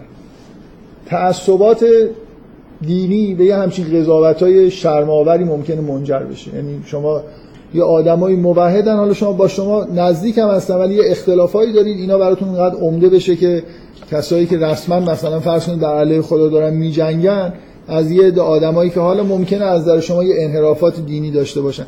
اینکه به وضوح مؤمنین خیلی خیلی به یهودیان نزدیک بودن دیگه. خدای یکتا رو قبول داشتن پیامبران بنی اسرائیل رو قبول داشتن تاریخ بنی اسرائیل رو قبول داشتن تورات رو به طور کلی قبول داشتن. احکام شریعتشون خیلی شبیه احکام الهی بود که در دین یهود وجود داشت و آدمای مؤمنی بودن اخلاق رعایت می‌کردن. چجوری ممکنه یه نفری همچین قضاوت وحشتناکی بکنه؟ حالا این این آیات ادامه پیدا می‌کنه. تا به این آیه معروف برسیم که حالا من این خورده شک دارم که چقدر در موردش صحبت بکنم اولین مجموعه ای که از دید پیامبر می‌بینیم رفتارهای اهل کتابه که یکی دو بار دیگه هم باز تو این سوره این حرفا و رفتارهای اهل کتاب میشنن. ولی بیشتر تاکید از این به بعد روی رفتارهای داخلی آدمایی که تو خود جامعه دینی دارن زندگی می‌کنن. وزن این بخش نسبت به مثلا سوره آل عمران خیلی بیشتر. سوره بقره اصلا این قسمت رو نداره. یعنی فقط به تاریخ بنی اسرائیل تمردای اونا کار داره. تو آل عمران هم شما تمردا و رفتارهای اهل کتاب با وزن زیادی می‌بینید به اضافه اینکه یه سری تخلفات. حالا نه شاید واقعا کلمه تمرد رو هم خیلی نه. مثلا شما می‌تونید بگید که رفتار بد مؤمنین مؤمنینی که ایمان ضعیفی داشتن در جنگ احد تمرد حساب نمیشه. یه جور تخلفه مثلا حالا ترسیدن فرار کردن ولی اینجا تو این سوره مسئله منافقین خیلی پررنگ تره آدمایی که اصلا به سراحت دارن تمرد می‌کنن حرف جلوتر حرف از اینه که اصلا ممکنه به جنگ مؤمنین دارن میان. یعنی کار به جایی می‌رسه که احکامی داره صادر میشه که با اینا بجنگید. اگه تا اینکه یا مثلا بیان به اصطلاح چی میگن ترک مخاصمه بکنن. حالا من میگم که اونجا ماجرا چیه؟ حالا اگه وقت بشه من باز امروزم به خودم اجازه این که یه خورده بیشتر از دو ساعت صحبت بکنم و میدم. خودم به خودم اجازه میدم. دیگه شما نمی‌پرسم. این دو ساعت جلو کشیدن کلاس این فرجه رو ایجاد کرده که خورده اگه بحث طول کشید بیشتر صحبت و همه اینا این پررنگ شدن مسئله منافقین. اولین چیزی که ما از انگار چشمای پیامبر داریم استفاده می‌کنیم می‌بینیم. من فراموش کردم بگم این علم تره علم تره که اینجا میاد یه دونه یه بارم با واژه نظر کردن هم میاد همه جا به صورت رویت کردن نیست. حالا بگذاریم این جزئیات. این این آیه بحث بحثای مربوط منافقین با این آیه شروع میشه. بیا دیگه اصلا موضوع اهل کتاب بذارید کنار. خداوند الان یه عده مؤمنن ادعای ایمان می‌کنن تو جامعه دینی دارن زندگی می‌کنن و یه عده که مهاجرت ادعای ایمان می‌کنن مهاجرت نکردن همراه مؤمنین. ولی مثلا فرض کنید در اون دوران توی مکه هستن ولی ادعای ایمان می‌کنن. ممکنه یه روابطی با مؤمنین داشتن. همه کسایی که وقتی مهاجرت پیش اومد همه کسایی که ادعای مسلمون شدن و پیروی از ایمان به پیامبر می‌کردن مهاجرت نکردن. حالا این بحثش خود جلوتر تو این سوره میاد این آیه شروع این بحث. این آیه ای که همتون قطعا شنیدید به دلیل نوع خاص استفاده ای که شیعیان ازش می‌کنن. که آیه اولوالامر میگه ان الله یامرکم ان تؤدوا الامانات الى اهلها و اذا حکمتم بین الناس ان تحکموا بالعدل. خداوند امر می‌کنه که امانات رو به اهلش برگردونید و وقتی حکم می‌کنید به عدل حکم بکنید. ان الله نعما یعظکم به. ان الله کان سمیعا بصیرا. یا ایها الذین آمنوا اطیعوا الله و اطیعوا الرسول و اولي الامر منکم. فان تنازعتم فی شیء فردوه الی الله و الرسول ان کنتم تؤمنون بالله والیوم الاخر ذالک خیر و احسن تعبیر. این آیه که دعوت می‌کنه همه رو به اطاعت از خدا و رسول و اولو الامر آیه ایه که دقیقا شما از این به بعد قراره که بیشتر ببینید که اونایی که آیه رو رعایت نمی‌کنن و حالت اوسیان دارن به طور پررنگی تو این سوره تصویر میشه. من در حد چند دقیقه می‌خوام در مورد این آیه یه صحبتی بکنم که آیا استدلال هایی که شیعیان با استفاده از این آیه می‌خوام بکنن و می‌کنن که مثلا اینجا اولو الامر به امام ها اشاره داره این حرفا درست یا غلط. من قبلا این بحث رو مختصر این بحث رو قبلا کردم الان من بهش اشاره می‌کنم که از نظر من هیچ ربطی نداره پذیرفتن تشیع ارتباطی نداره تو ذهن من با پذیرفتن استدلال هایی که شیعیان برای ثابت کردن مثلا عقاید و چیزایی که دارن به کار می‌برن. مثلا فرض کنید من یه بار در مورد در مورد سوره مائده که صحبت می‌کردیم من احساس خودم رو گفتم که اون آیه‌ای که شیعیان میگن که مثلا اینجور می‌خوان ازش استفاده بکنن میگن در مورد حضرت علی جانشینی حضرت علی که الیوم اکملت لکم دینکم و اتممت علیکم نعمتی از قرآن بر نمیاد که این آیه همچین محتوایی داشته باشه. من یه نکته تکمیلی که بعد نیست بهش اشاره بکنم اینه که این استدلالا معمولا منصوب شدن شاید تعصبی هم که بعضیا به نظر من به خرج میدن که حتما این استدلالا رو بگن و پیش ببرن این استدلالات منصوب شدن به خود امام ها. مثلا روایت هست که اولون امر ما هست روایت هست که مثلا فرض کنید اون آیه مربوطی به حضرت علی هست اینجوری نازل شد این نکته که من می‌خوام بگم اینه. بذارید من یه آیه یه خود روشنتر بگم تا معلوم بشه منظورم چیه. مخالفتی که من با این استدلال دارم محدودش لاقل روشن میشه. ببینید من می‌خوام فرض بذارم که این روایت ها صد درصد درست. جعلی نیستن. می‌تونن جعلی باشن دیگه. بالاخره شیعیان دوست داشتن استدلالایی داشته باشن. برای تحکیم استدلال چه چیزی بهتر از این که نسبتش بدید به امام. شما مثلا دیدید که بعضی از قضاوت های حضرت علی میگم نمی‌دونم 17 تا شطور آوردن فر اینکه یه استدلال خوبی اگه پیدا بشه نسبتش بدیم به اماما ممکنه بعضیا احساس کنن دارن عبادت می‌کنن. مثلا خودم پیدا کردم تقدیمش دارم می‌کنم به امام جعفر صادق. مثلا شما باورتون میشه که این 17 تا شطور آوردن پیش حضرت علی. یا عالم قضاوت به حضرت علی نسبت داده میشه که تو تکست های دو سه هزار سال قبل هم بوده. مثلا بعضیش هندیه بعضیش یونانیه. حالا یه نفر شنیده خوشش اومده گفته اینو بگیم حضرت علی این کار کرد. یعنی این که یه همچین اتفاقایی توی روایات افتاده که بدیهی. من من اصلا کاری به فعلا نمی‌خوام فرض کنم که این روایات درست نیست. می‌خوام فرض کنم که صد درصد واقعا اماما گفتن که اولو الامر ما این یا اون آیه در مورد حضرت علی نازل شده و اینا رو ما با به عنوان شیعه روایات موثق و باور داریم. من, من حرفم اینه.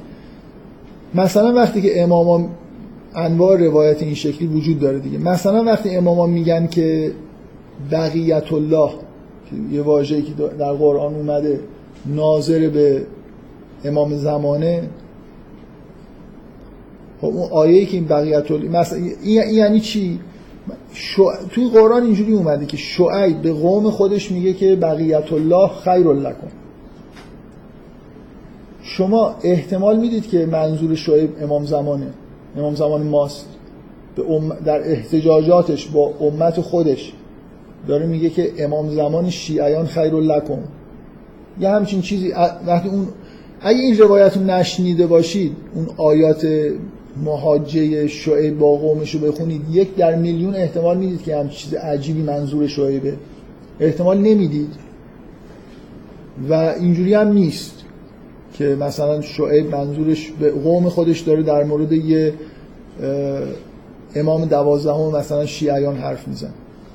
چیزی که معمولا اماما میگن اینه که بقیت الله یکی از مستاقای مثلا عالی شاید عالی ترین مستاقش چیزی که از خداوند باقی میمونه مثلا برای شما بهترین مستاقش امام زمان که اصلا خداوند حفظش کرد خب نکته من اینه آیا ما می‌تونیم توی بحث با اهل سنت بیایم بگیم به ما بگن آقا چرا به امام زمان اعتقاد دارید؟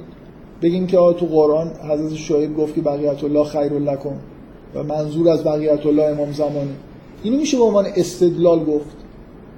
من ایراد من این نیست که من, حتی فرضم اینه چون بعضی از این روایات قویان اصلا فرض رو بر این بذاریم که مثلا اماما واقعا گفتن اولول امر مستاقش ما آیا من می‌تونم برم با اهل سنت بحث بکنم سر این آیه؟ بگم آقا چرا شما اعتقاد پیدا نمی کنید به اماما؟ اینجا نوشته اولول امر منظور از اولول امر هم اماما هستن. این گاهی اماما ممکنه باطن مثلا معنای باطنی یا آیه رو برای ما بیان بکنه. ما چون بهشون اعتقاد داریم باورمون میشه که اون معنای باطنی درسته. مثلا باورمون میشه که بقیت الله مستاقش مثلا امام زمان هست. حتی بهترین مستاقش امام زمان. آیا می‌تونم اینو من توی به اصطلاح بحث‌های بین الاذهانی با اهل سنت این روایت ها رو به کار ببرم؟ یعنی بیام زور بزنم به مردم بگم که آقا بقیت الله یعنی امام زمان. میشه اهل سنتی که اون روایات قبول ندارن و میشه با اون آیه مجاب کرد که امام زمان وجود داره؟ به همون معنا که اونجا نمیشه این کار کرد به نظر من اینجا هم نمیشه این کار کرد. یعنی تمام استدلالایی که شیعیان می‌کنن که یه جوری از تو این آیه در بیارن که اولول امر یعنی امامای مثلا شیعه همونقدر به نظر من سست. یعنی شما شما این آیاتو که می‌خونید میگه میگه یا ایها الذین آمنو اتی و قبول دارید که وقتی این استدلالای سست رو بیان می‌کنن اصلا موضع شیعه تضعیف میشه. شما اگه شما یه چیز خیلی خیلی واضح و روشنی رو که میشه براش استدلال خوب آورد. اگه هول بشید و یه استدلالای کاملا بی ربط و سستی بیارید به نظر من نتیجهش این شده که اهل سنت خب این استدلالای شیعیان رو نقل می‌کنن با شادی نقل می‌کنن به نظر من. برای اینکه استدلالا به جای یه آدمی همینجوری الان این قرآن رو بخونه به هیچ وجه احساس نمی‌کنه که این در مورد یه همچین چیزی داره صحبت می‌کنه. همونجوری که بقیت الله رو که میشنوه فکر نمی‌کنه که در مورد امام دوازدهم شیعیان. اینکه ما چه چیزایی رو از در اثر ایمانمون به ائمه از روایات می‌گیریم اینکه همه اینا رو بخوایم بین الاذهانیش بکنیم. ما اینو میپذیریم برای اینکه اون روایات ها رو قبول داریم. نه به دلیل اینکه مثلا این آیه به سراحت داره چیزی میگه که بدر مثلا من ممکنه بپذیرم از اگه روایت قوی ببینم که اون آیه الیام اکملت لکم دینکم در قدیر خم نازل شده. و به اون به اصطلاح مصداقش اونه. یکی از مصادیقش اونه. ولی قرآنی که می‌خونم که اینو نمی‌فهمم. نمی‌تونم روش استدلال بکنم برای یک کسی که روایات قبول نداره. من من می‌خوام فرض کنم که الان این اولو ام مستاق اصلیش اصلا ائمه هم هست. از این آیات ما چی می‌فهمیم؟ اینو می‌فهمیم یا نمی‌فهمیم؟ اینکه از روایات یه همچین چیزی درک می‌کنیم اون چیز جداست. اصلا نمی‌فهمیم. من که نمی‌فهمم. میگه اولو امر یعنی کسایی که سر کارن فرماندارها مثلا. میگه داره به مؤمنین میگه که ای مؤمنین از خدا و رسول و کسایی که پیغمبر نصب کرده. فرمانده یه نفر فرمانده لشکر یه کسی مسئول مثلا گرفتن. اولول امر امر اتفاقا امر رو اگه ترجمه بکنید فرمان به فارسی اولول امر یعنی فرماندار. مثل اینکه یه نفر اصلا جامعه اسلامی گسترش پیدا کرده. خب پیغمبر همه جا که حضور نداره. تو هر شهری ممکنه یه فرمانداری بذاره. به مؤمنین میگه که از خدا و پیامبر و اولول امر پیروی بکنید. کسایی که پیامبر نصب می‌کنه صاحب مثلا منصب چیزی پیدا کردن اداری و اجتماعی پیدا کردن. به این نشانی که میگه فاین تنازعتون فی شیئن میگه اگه اختلافی هم پیدا کردید فرودوه الی الله و رسول اینو ردش بکنید به خدا رد. یعنی مثلا من الان با فرمان کسی که مسئول زکاته این میگه اینقدر باید بدی؟ من مثلا چیز دیگه از پیغمبر شنیدم. اختلاف میگه ما تو اشتباه داری می‌کنی میریم پیش پیغمبر مسئله رو حل می‌کنیم. یا ارجاع دادن به خدا و رسول مثلا ببین قرآن چی نوشته؟ من قرآن رو میارم میگه نوشته یه پنجم تو میگی یه چهارم. من یه پنجم بیشتر مثلا بهت نمیدم. مثلا میگم. اگه ائمه معصومین اینجا شما بخواید استدلال بکنید که اولو الامر یعنی معصومین اختلاف پیدا کردن با معصوم یعنی چی؟ یعنی من مثلا امام جعفر صادق یه چیزی بگی من میگم نه. بگم من فکر تو قرآن چیز دیگه دیدم. اتفاقا نمی‌خوره به اینکه اینجا منطبق بشه به معصوم. یعنی که حرف از اینه. بعدم این که اصلا این خطاب به وضوح در همه این آیات در مورد وقایع زمان پیامبره. این شیعیان مثلا یه استدلالای عجیب و غریبی که می‌کنن. میگن چون ب... یا ایها الذین آمنو یعنی همه مؤمنین از ازل تا ابد مثلا. یعنی محدودی به اون دوران نیست. چون بهشون داره میگه که از اولو امر از به مؤمنین داره میگه از اولو امر اطاعت بکنید خب این اطاعت از اولو امر چطور ممکنه؟ مثلا میگن چطور ممکنه خداوند به مؤمنین دستور بدی که از غیر معصوم اطاعت بکنه؟ چطور نداره؟ به راحتی. چون فرمانده جنگ فرستادیدش ممکنه اشتباه هم بکنه. اطاعت بکنن لشکریان بهتر یا هر, کی در فساد خودشو بزن. خب به دلایلی معلوم اگه ما توی زندگی خودمون اگه مؤمن حساب بشیم اگه از معصوم داریم اطاعت می‌کنیم. ما از کلا اصلا این چیز نداره که ما ما توی کارامون خب بالاخره به دلیل آدما معصوم نیستن یه نفر رو گذاشتن فرمانده جنگی که گذاشتن فرمان.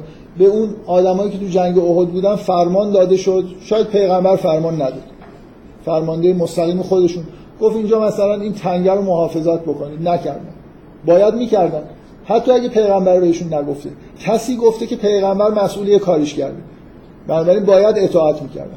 این آیه به روشنی داره در زمان پیامبر مؤمنین رو دعوت می‌کنه به اینکه آدم منظمی باشن.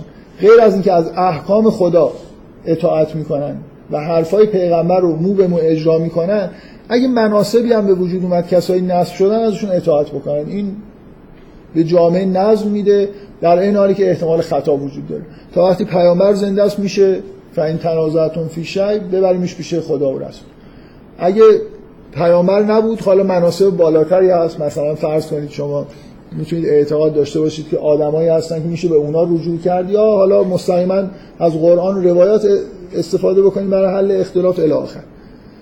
بالاخره اینجا وقتی حرف از فین تنازعتم هست اتفاقا ضعیف می‌کنه این رو که من بخوام بگم که اینجا امر به اطاعت از اگه امر به اطاعت معصوم بود دیگه تنازعتون فی امر و این حرفا نداشت.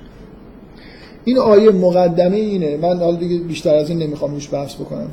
از نظر من روشنه که این استدلالی که از ضعیفترین و یکی از پرفرکانس ترین استدلالای شیعیان که فکر می‌کنن اینجا یه چیزی هست که میشه مثلا با من, من کلا یه خورده با این نحوه برخورد با بعضی از آیات و اینکه تمام کتاب هم این بحثا نقل میشه و چون ضعیفن موضع شیعه رو تضعیف می‌کنه. و به اندازه کار فکر می‌کنم استدلال خوب برای مواضع شیعه وجود داره. لازم نیست که از بعضی از این چیزها استفاده بکنم.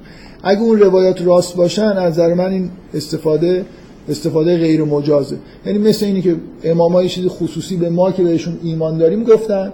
مثلا به این معنا. اگه شما قبول داشته باشید که حضرت علی رو پیامبر نصب کرد خب پس حضرت علی مصداق بارز اولوالامر. یکی از شاخصترین اولوالامر به عنوان اینکه به عنوان جانشین پیامبر به یه کاری نصب شده دیگه. من اینو قبول دارم که حضرت علی رو پیامبر نصب کرد و بنابراین به یه معنای مصداق اولوالامر هست. و اگر نصب بعدی هم اتفاق افتاده باشه به نوعی میشه گفت که این جریان نصب اولوالامر ادامه پیدا کرده. به این معنا خب من, اگه استدلال تاریخی بکنم اون وقت می‌تونم. می‌خوام بگم این آیه چیزی بهم نمیگه مگر اینکه مثلا ماجرای قدیر و خم رو برای اهل سنت بیان بکنم و اثبات کنم.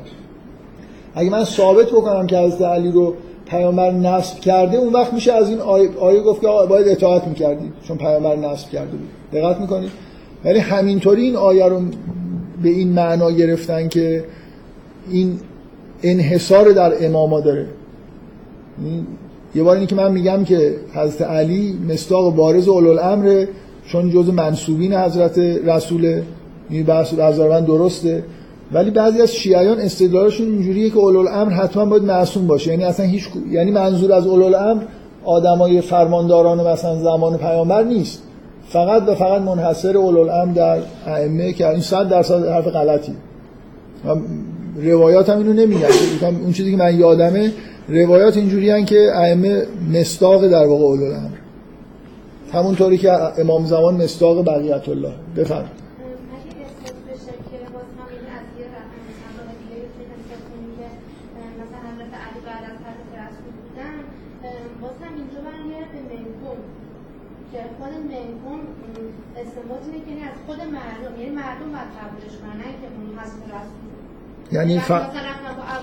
ببخشید من این این از اون بعد از جوابایی که اهل سنت هم میدن بدتر از استدلالایی که شیعیان می‌کنن. میگه اولو الامر منکم. یعنی کسانی که از شما مثلا به یه فرماندار شدن. نه کی آخه چجوری اینو میشه گفت که خودتون؟ پیامبر یکی از شما رو به عنوان فرمانده جنگ گذاشته.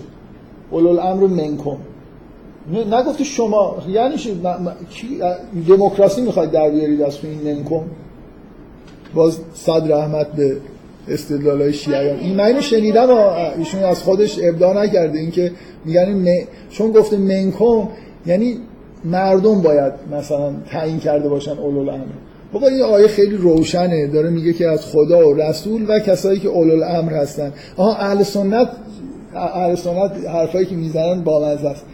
میگن گفته از اولول امر اطاعت بکنید دیگه. اولول امر یعنی هر کسی که فرمانداره حالا هر کی فرماندار شد باید بهش اطاعت بکنه.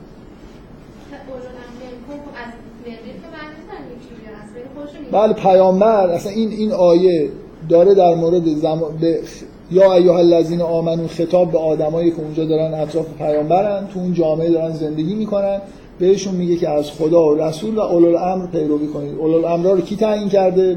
پیغمبر تعیین کرد کی فرماندهای لشکر رو می‌ذاره پیام. برای همین هم هست که فرمان بردن از اولوالامر فرمان بردن از رسوله. برای همینی که اگر اگه شما خودتون مثلا یه خانواده خودشون یه نفر رو تعیین بکنن به عنوان اولوالامر خودشون. بعد می‌خوان اختلافاتشون رو با این ببرن پیش پیغمبر. پیغمبر میگه به من چه ربطی داره؟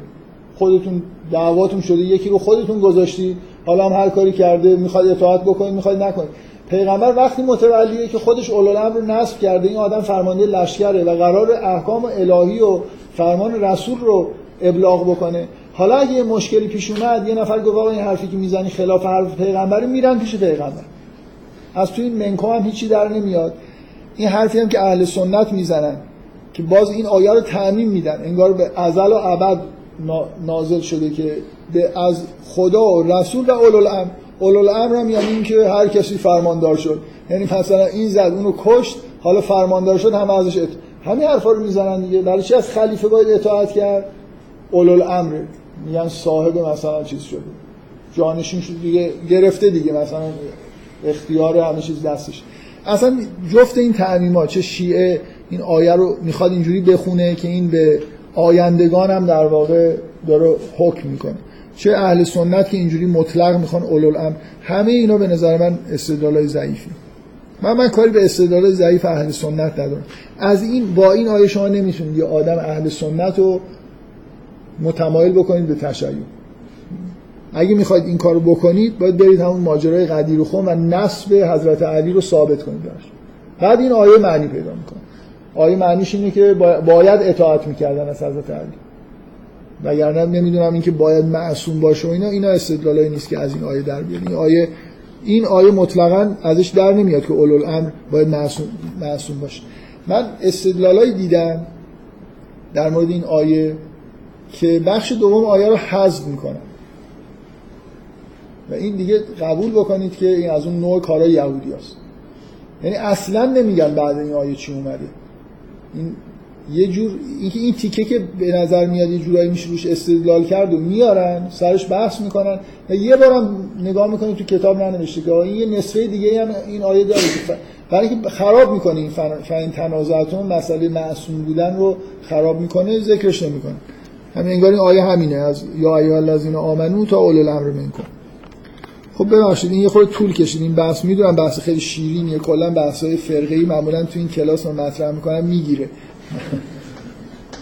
حالا اجازه بدید ادامه بدید خب این آیه میاد این آیه بله.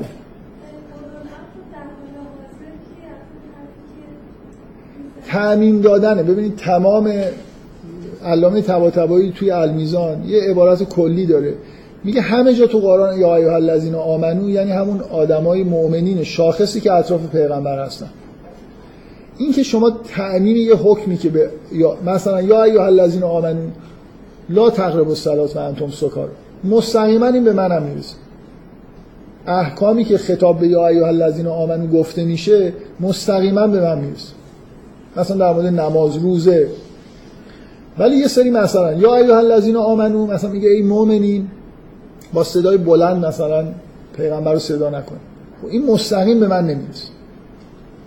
من من کجا پیغمبر با صدای بلند مثلا پیغمبری نیست.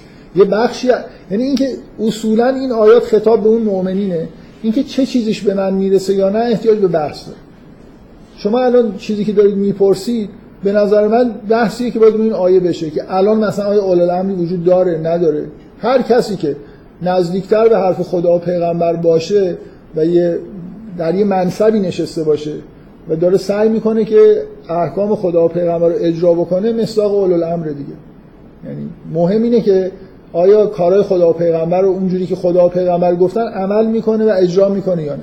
شما موظفی در یه نفری مثلا فرض کنید فرمانده لشکر شما شد یا رئیس ادارتون شد یا هر چیزی. می‌بینید حرفاش کاملا منطبق با اون چیزی که مثلا شما تشخیصتون اینه که مطابق در حد تشخیص شما مطابق با خدا و پیغمبر. خب باید ازش اطاعت بکن یه نفر اومده خلیفه شده صد درصد خلاف خدا و پیغمبر داره عمل می‌کنه. باید اطاعت نکنه. اولو الامری اطاعت ازش به اصطلاح واجبه یا توصیه میشه که به میزان نسبتی که با خدا و پیغمبر.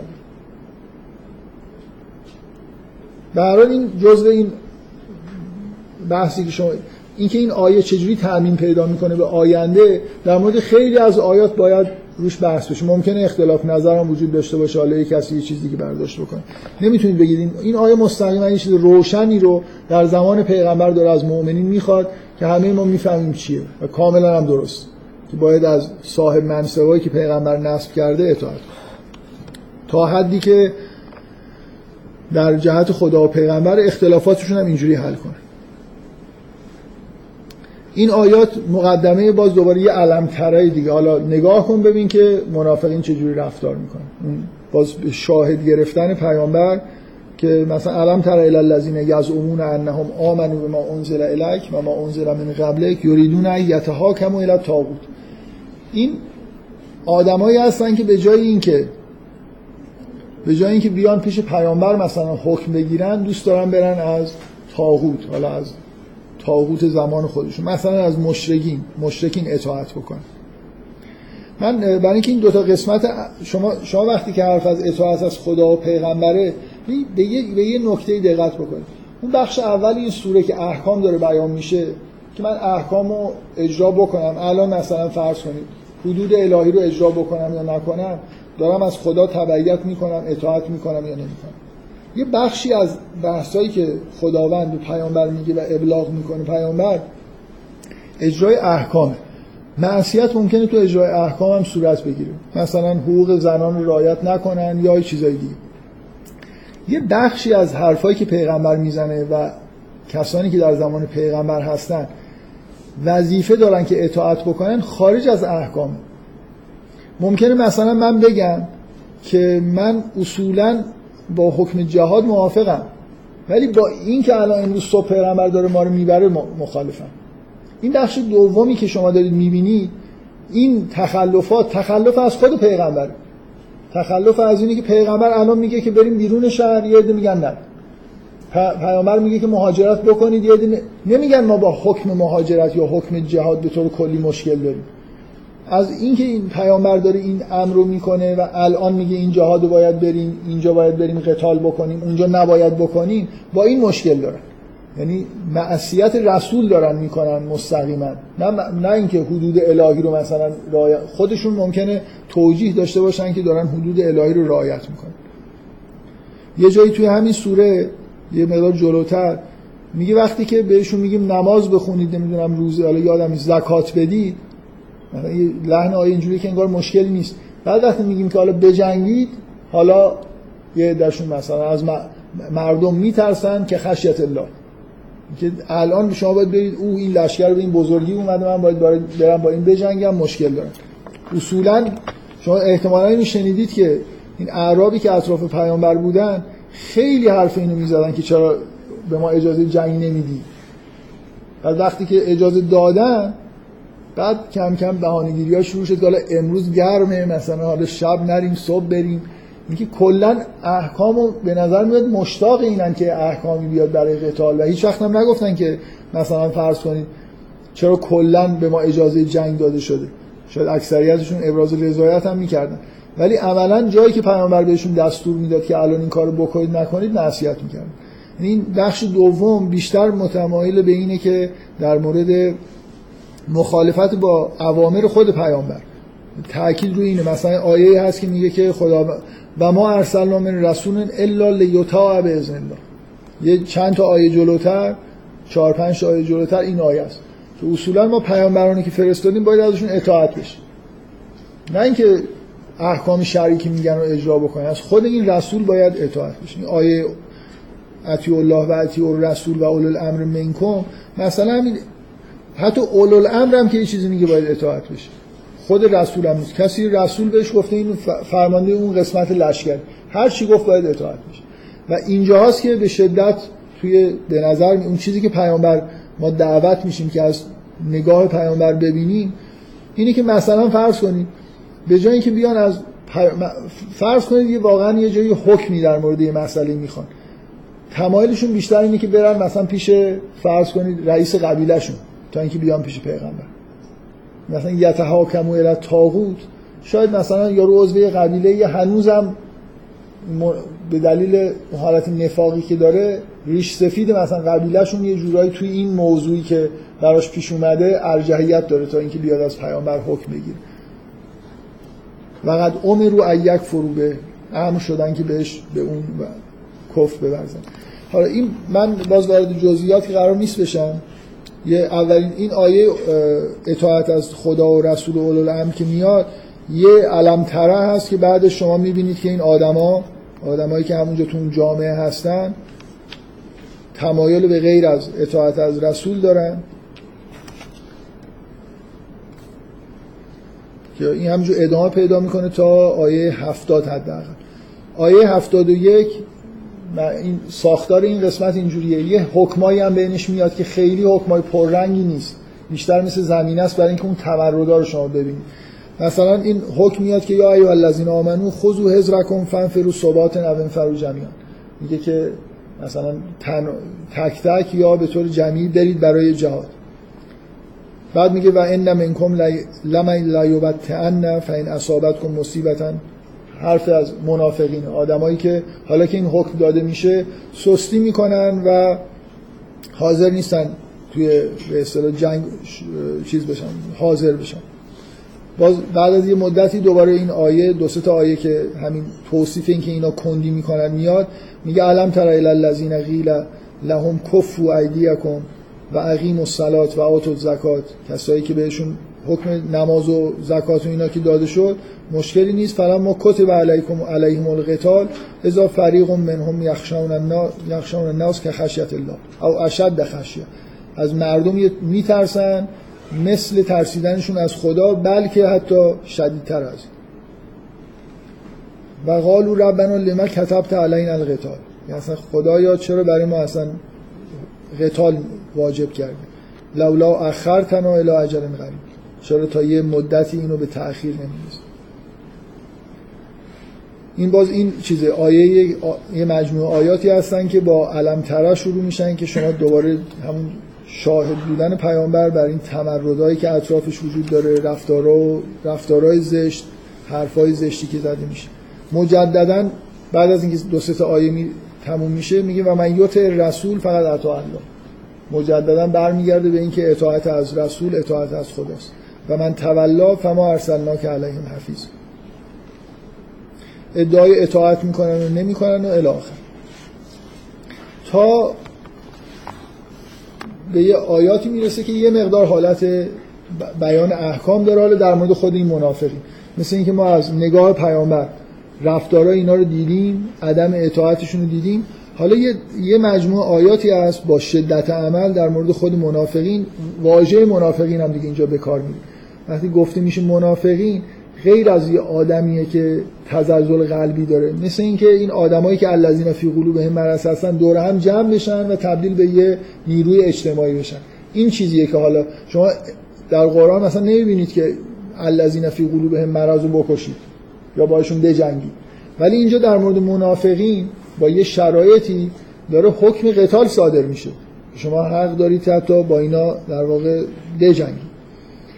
میگه که آیات اینجوری که حالا شروعش در مورد منافقین چیزایی گفته میشه میگه ودو لو تکفرون کما کفرو فتکونون سوا. میگه دوست دارن که شما مثل اونا کافر بشید و مساوی بشید. فلا تتخذوا منهم اولیا ازشون یار نگیرید. یعنی اولیا سرپرست نگیرید. حتی یهاجرو فی سبیل الله تا اینکه در راه خدا مهاجرت کنید مشخصا داره در مورد آدمایی صحبت می‌کنه که حاضر نشدن مهاجرت بکنن. یعنی یه عده‌ای مثلا فرض کنید یه جمعیتی از مردم توی مکه بودن که ادعای ایمان می‌کردن. وقتی پیامبر مهاجرت کرد یه عده مهاجرت کردن یه عده حاضر نشدن مهاجرت بکنن. از خونه و ملک و اینایی که مهاجرت کردن خب یه کار شاقی انجام دادن دیگه. بعضیاشون آدمای پولداری هم بودن ولی همه املاک و اموال و همه چیزشون رو تو مکه گذاشتن.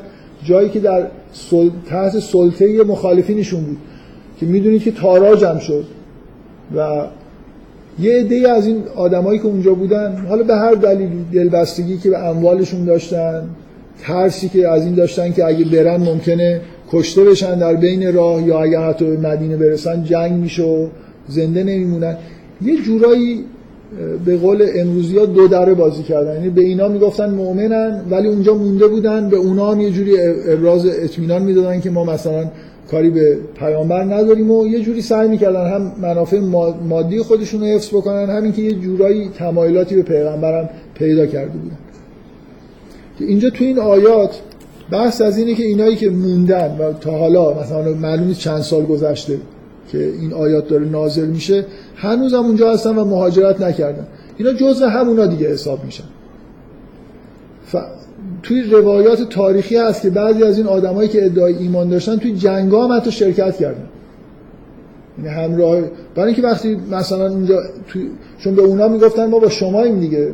حالا وقتی که نیرو داشتن می‌گرفتن که نمی‌تونستن نیان. مثلا لابد می اومدن مثلا تو فکرشون این بود خب من تیره رو مثلا اونوری میندازم اینوری نمیندازم. حالا اینکه یه پیچیدگیایی به وجود اومده از یه طرف مؤمنین یه دلبستگی هایی به اونا داشتن برای اینکه یه موقعی مثلا تو فعالیت های زیرزمینی که تو مکه داشتن با هم دیگه بودن. یه زمانی مؤمنین توی مکه تحت فشار بودن شاید اونا هم جزشون بودن به حال جز مؤمنین قلم داد می‌شدن. یه دلبستگی هایی وجود داره ولی الان مدت ها گذشته خلاصا. بعضیا روزهای اول مهاجرت نکردن ولی به تدریج مهاجرت کردن. دل کندن از مکه اومدن مدینه. به جایی رسیده که هنوز یه اونجا هستن و حالا اگه روایات تاریخی درست باشه حتی تو جنگی مثلا بعد شرکت کردن.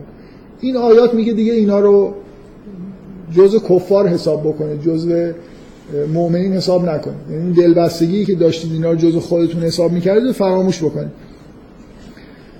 میگه بعد میگه که فین تولوا فخذوهم واقتلوهم حيث وجدتموهم. اگه اینا رو پیدا کردید اینا رو بکشید. ولا تتخذوا منهم ولیا ولا نصیرا. یعنی دستور شدت عمل با این منافقینی که مهاجرت نکردن صادر شده. الا الذين يسلون الى قوم بينكم میگه مگر اینکه این چیزاش جالبه. تفسیرات. اول یه آیه خیلی شدید و لحن میاد که اینا رو هر جا گرفتید بکشیدش. آدم یه خود شاید اول آدم تعجب بکنه که اینا بالاخره شاید واقعا یه ایمانی هم دارن دیگه. حالا کافر مطلق هم نیستن. بعد میگه که مگر اینکه اگه با یه قومی که باهاشون پیمان دارید جز اونا هستن مثلا رفتن فرض کنید با یه قومی دارن زندگی می‌کنن یا اصلا جزء یه قبیله ای هستن که با شما پیمان صلح بستن که هیچ. اگه جزء میگه یسلون الی قوم بینکم و بینهم میثاق او جاؤوکم حسرت صدورکم ای یقاتلوکم او یقاتلو قومهم. میگه حالا میگه اگه اومدن پیش شما مثلا یه جوری ابراز چیز کردن حسرت صدورهم ای یقاتلوکم یعنی اینکه مثلا قصد قتال با شما ندارن یا او یقاتلو قومهم. ولو شاء الله لسلطهم علیکم فلا قاتلوکم. فان به حالا این آیه نهایتا. میگه اگه اومدن قصد قتال گفتن نداریم. فان تزلوکم فلم یقاتلوکم و القوا الیکم السلام اگه اومدن اعلام چیز کردن؟ اعتزال کردن. اعلام برکناری کردن و گفتن که ما با شما قتال نمی کنیم فلم یقاتلوکم با شما قتال نکردن. و القوا الیکم السلام به شما مثلا پیام دوستی و صلح دادن. فما جعل الله لكم علیهم سبیلا اینجوری شد که هیچی حق ندارید باشون برخورد بکنید. بنابراین اون اون آیه من اینجوری احساس می‌کنم که یه علاقه بین مؤمنین با این آدما هست که یه جوری مانع از اینه که با اینکه بعضیاشون رسما دارن همکاری می‌کنن هم مثلا تو جنگ هم اگه جلو خودشون اینا رو ببینن انگار حاضر نیستن با اینا کاری بکنن. یه آیه شدید لحن هست انگار برای بریده شدن این عواطف. اینا رو هر جا پیدا کردید بکشید ولی بعد یه خوردی که جلو میرید منحصر میشه به اونایی که با شما قتال می‌کنن. یعنی اینجوری نیست که حرفی نیست که هر آدم منافقی رو دیدید بکشید. یا اگه اومدن گفتن که ما با شما قتال نمی‌کنیم که هیچی. که با اونا, رو که نباید بکشید. اعلام مثلا صلح کردن. بنابراین آیه اول که مطلق میاد یه جوری انگار که یه چیزی رو داره میشکن. یه علاقه قلبی که بین مؤمنین با این دوستان سابقشون هست و میشکنه. ولی بعدا که جلو میرید بالاخره ماجرا اینه. یعنی اگه در واقع نهایتا اینجوری میشه که توی جبهه جنگ که اینا رو دیدید این دفعه دیگه مثلا کوتاهی نکنید. یعنی به انگار که مؤمنین حتی اینا رو توی جمع اونا می‌دیدن یه جوری عبا داشتن از اینکه این دوستان مؤمن سابق خودشون رو بکشن. و این یه چیزیه که داره اگه اومدن برای قتال و به شما مثلا پیام صلح و اعتزال مثلا از جنگ و اینا ندادن باید باشون بجنگ این فرمانیه که داره به مؤمنین در مورد اینا داده میشه بفرم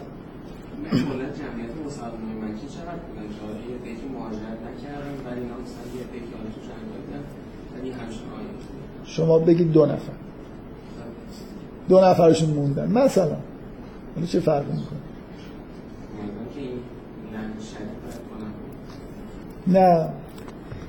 حتما باید مسئله آیه های قرآن وقتی من الان دارم می‌خونم شما اینجوری چرا بحث نمی‌کنید؟ که یه چیزی بود همون موقع گذشت این چرا تبدیل آیه قرآن شد؟ پیغمبر می‌تونست. شما, شما چه توجیهی دارید که یه چیزی تو قرآن اومده؟ این منظورم چیه؟ پیغمبر می‌تونست بگه آقا یه روزی اول جنگ اعلام بکنه به عنوان پیامبر. که آقا بکشید این آدمایی که قبلا دوستتون بودن. اگه دیدید رحم نکنید فکر نکنید اینا مثلا یه جوری چون مثلا اونا احتمالا بازیشون بوده که ما رو مجبور, کردن به زور آوردن و اینا. شاید مؤمنین واقعا یعنی هم امنیت پیدا بکنن در مقابل کفار همین که مؤمنین هم اینا رو کارشون نداشته باشن. خب این می‌شد پیغمبر بگید. چرا آیه شده؟ همین الان من این آیه رو می‌خونم جالبه دیگه برام. یعنی در مورد اینکه به من, به من چیزی داره یاد میده. بنابراین اگه دو نفرم بودن فرض من می‌دونم کم نبودن. خیلی بیشتر از این حرفا بودم ولی اگه شما منظورتون که معضل بزرگی نیست مهم اینه که من که این آیه رو می‌خونم چیز خوبی ازش می‌فهمم. در مورد برخورد با کسایی که مثلا ادعای ایمان دارن ولی ایمان نیاوردن. شاید مشابه این هزار سال بعد یه جای پیش بیاد و این دفعه جمعیتشون زیاد باشه.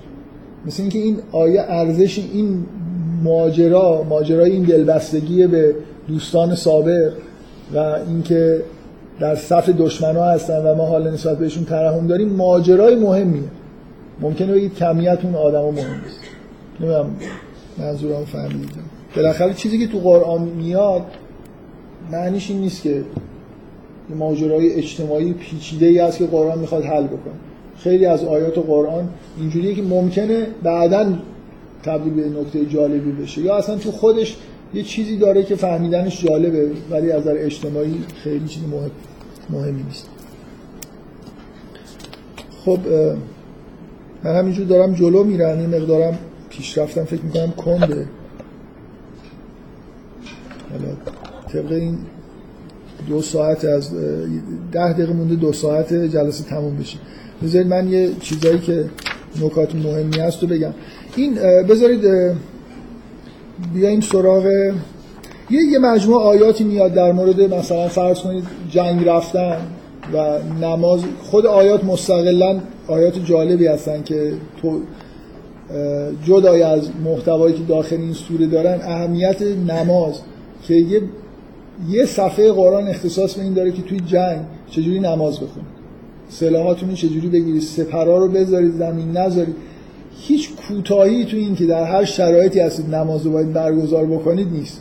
این آیات جالبیش به نظر خود جزئیاتش شاید نیست. اینکه با چه تأکیدی داره یه سری احکام صادر میشه در مورد اینکه وسط جنگ هم مثلا چجوری میشه نماز خون اول یه گروه بخونن یه گروه نخونن و در, در مورد جنگ که اون حکم آمده در مورد نماز خوندن توی جنگ احکامی هست یا در مورد اینکه می‌تونید مثلا نماز رو قصر بخونید به اصطلاح کوتاهش بکنید وقتی که در حال جنگ هستید. من اینا رو می‌خوام یه خورده اسکیپ کنم با اجازهتون.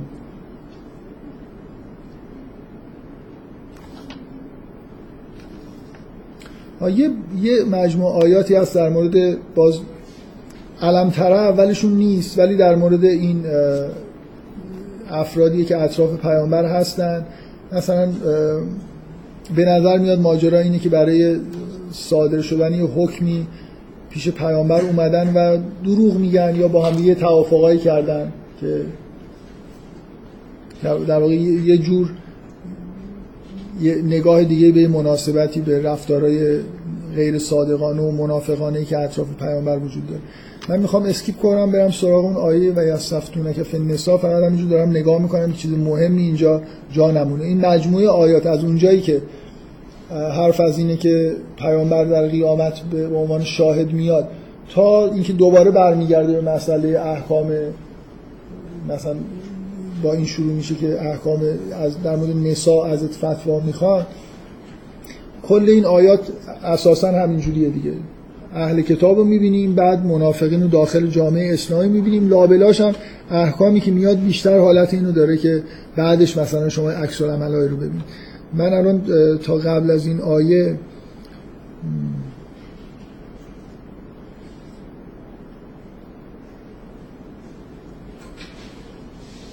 واقعا نکته خاصی نمی‌بینم که بخوام روش تاکید بکنم. شاید این آیاتی که در مورد اینکه شیطان چیکار می‌کنه خود به خود آیات جالبی هستن که اگه وقت بودی خود بیشتر در موردش صحبت می‌کردم ولی کل میشه گفت از اون از اون ابتدا تا و یستفونه که فنسا تقریبا یه موضوع روشنی رو پیش می‌برن خب دوباره برمیگردیم به طبق اینکه شما توی جای دیگه قرآن هم دید. مثلا یه فرض یه مجموع احکام بیان میشه یه بخش دیگه میاد دوباره ممکنه برگرده یه بخش از اون احکام بیان بکنه. باز دوباره برگرده به این موضوع دوم همینجور الاخر نمونهش اتفاقا شما ساختار خیلی مشابهی رو سوره نور اگه یادتون باشه سوره نور غلبه با احکام بحث در مورد عدم اطاعت از رسول توی حاشیه است. اینجا یه جورایی برعکسه شاید حجم بیشتر به عدم اطاعت از پیامبر اختصاص داره. ولی اونجا هم این ساختار لابل یعنی یه قطعه احکام بیاد بعدا عدم اطاعت بیاد دوباره احکام بیاد عدم اطاعت. دو سه بار این جابجایی صورت می‌گرفت. یعنی ساختار کلی سوره نسا شباهتی از این نظر داره به سوره نور. و من اونجا می حرف زدم الانم اینجا میگم. یه بارم با همون موضوع تلک حدود الله که بعد از آیات مربوط به زنان میاد همین جلسه بهش اشاره کردم. اصولا جاهایی که انگار یکی آیات جنگ و یکی آیات احکام مربوط به زنان انگار اینجا جاهایی که شما معمولا بعدش باید منتظر باشید که یه تصاویری از مخالفت ها رو ببینید. تو سوره نور یه حس کلی که تو سوره هست اینی که انگار آدما از این احکامی که داره نازل میشه راضی نیستن. و همین در مورد حقوقی که مثلا برای زنان توی قرآن میاد یا نوع رفتاری که مردا باید داشته باشن یا همچین حالتی وجود این آیه و یستفتونه که فن نسا به طور خیلی خیلی پررنگی من دفعه قبل گفتم الانم دوباره تکرار می‌کنم. فضای کلی سوره سوره نسا که فکر می‌کنم اسمش از همین آیه گرفته شده یه جور نارضایتی خداوند از رفتار مردا با زناست یعنی شاید بعضی از این احکام لازم نمی شدن اگر مردا درست رفتار می‌کرد مثلا فرض کنید اینکه زنها استقلال مالی باید پیدا بکنن زنها باید ارث ببرن این این همه چیزهایی که جابجا می‌بینی توی سوره میاد یا این اینکه مردا مثلا فرض کنید می‌خوان زنشون رو طلاق بدن ولی اون حقی رو که از نظر مالی باید پرداخت بکنن یه جورایی می‌خوان از زیرش در برن. این فضای این سوره کلا اینجوریه که انگار مردار درست رفتار نکردن. منظور فقط اعراب نیست. یه خورده کلیت اعراب زنده به گور می‌کردن اون دیگه به اندازه کافی بد رفتاری هست. کلا رفتارشون با مردها با زنها در طول تاریخ درست نبوده. لازم انگار یه شرایط جدیدی به وجود بیاد. زنها استقلال مالی پیدا بکنن. یه احکامی به وجود بیاد که مردم مجبور بشن که سرپرستی مالی زنان رو به عهده بگیرن بعد از ازدواج مجبور بشن که اموالی رو که بهشون تعهد میدن رو پرداخت بکنن و الی آخر. و این این آیه بیشتر از هر آیه تو این سوره این فضا رو منتقل می‌کنه که میگه یستفتونه که فن نسا قول الله یفتی کن فیهن میگه خداوند در موردشون فتوا میده به شما و ما یطلا علیکم فل کتاب فل یتام النساء اللاتی لا تعتونهن ما کتب لهن. یتامای نسایی که اون چیزی رو که حقشون بود و باید واجب بود بهشون بدید نمی‌دید و ترغبون انتن که اون ولی رغبت دارید که باشون ازدواج بکنید و الاخر مثل اینکه این به سراحت این حالت این که مردا تمایل به تجاوز به حقوق زنا دارن در عین حالی که تمایل به تصاحبشون دارن این چیزیه که تو این آیه به طور پررنگ بیان میشه و یه سری احکام دیگه هم در مورد روابط بین زن و مرد توی هیته خانواده گفته میشه. و مجددا برمیگردیم به بحث یعنی این این قطعه مثل اینکه از احکام یه سری احکام اومده یه مجموعه احکام چیزا در مورد منافقین بیشتر. با از دیدگاه پیغمبر دیدیم. دوباره یه قطعه حکم هست دوباره برمیگردیم سر منافقین. سوره با یه حکم نهایتا تموم میشه. یعنی اینجا سه قطعه احکام داریم با دو تا قطعه مشابه بینشون. بفهم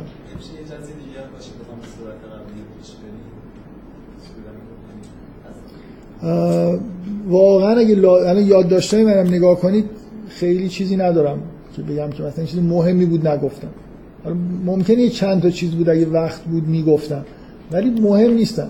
فکر نمی یعنی اینجوری نیست که الان فکر کنید که یه چیزای خیلی مهمی بود جا افتاد. لاقل برای من ممکن شما یه سوالی دارید داره بعد از من بپرسید. بعدش هم فکر می‌کنم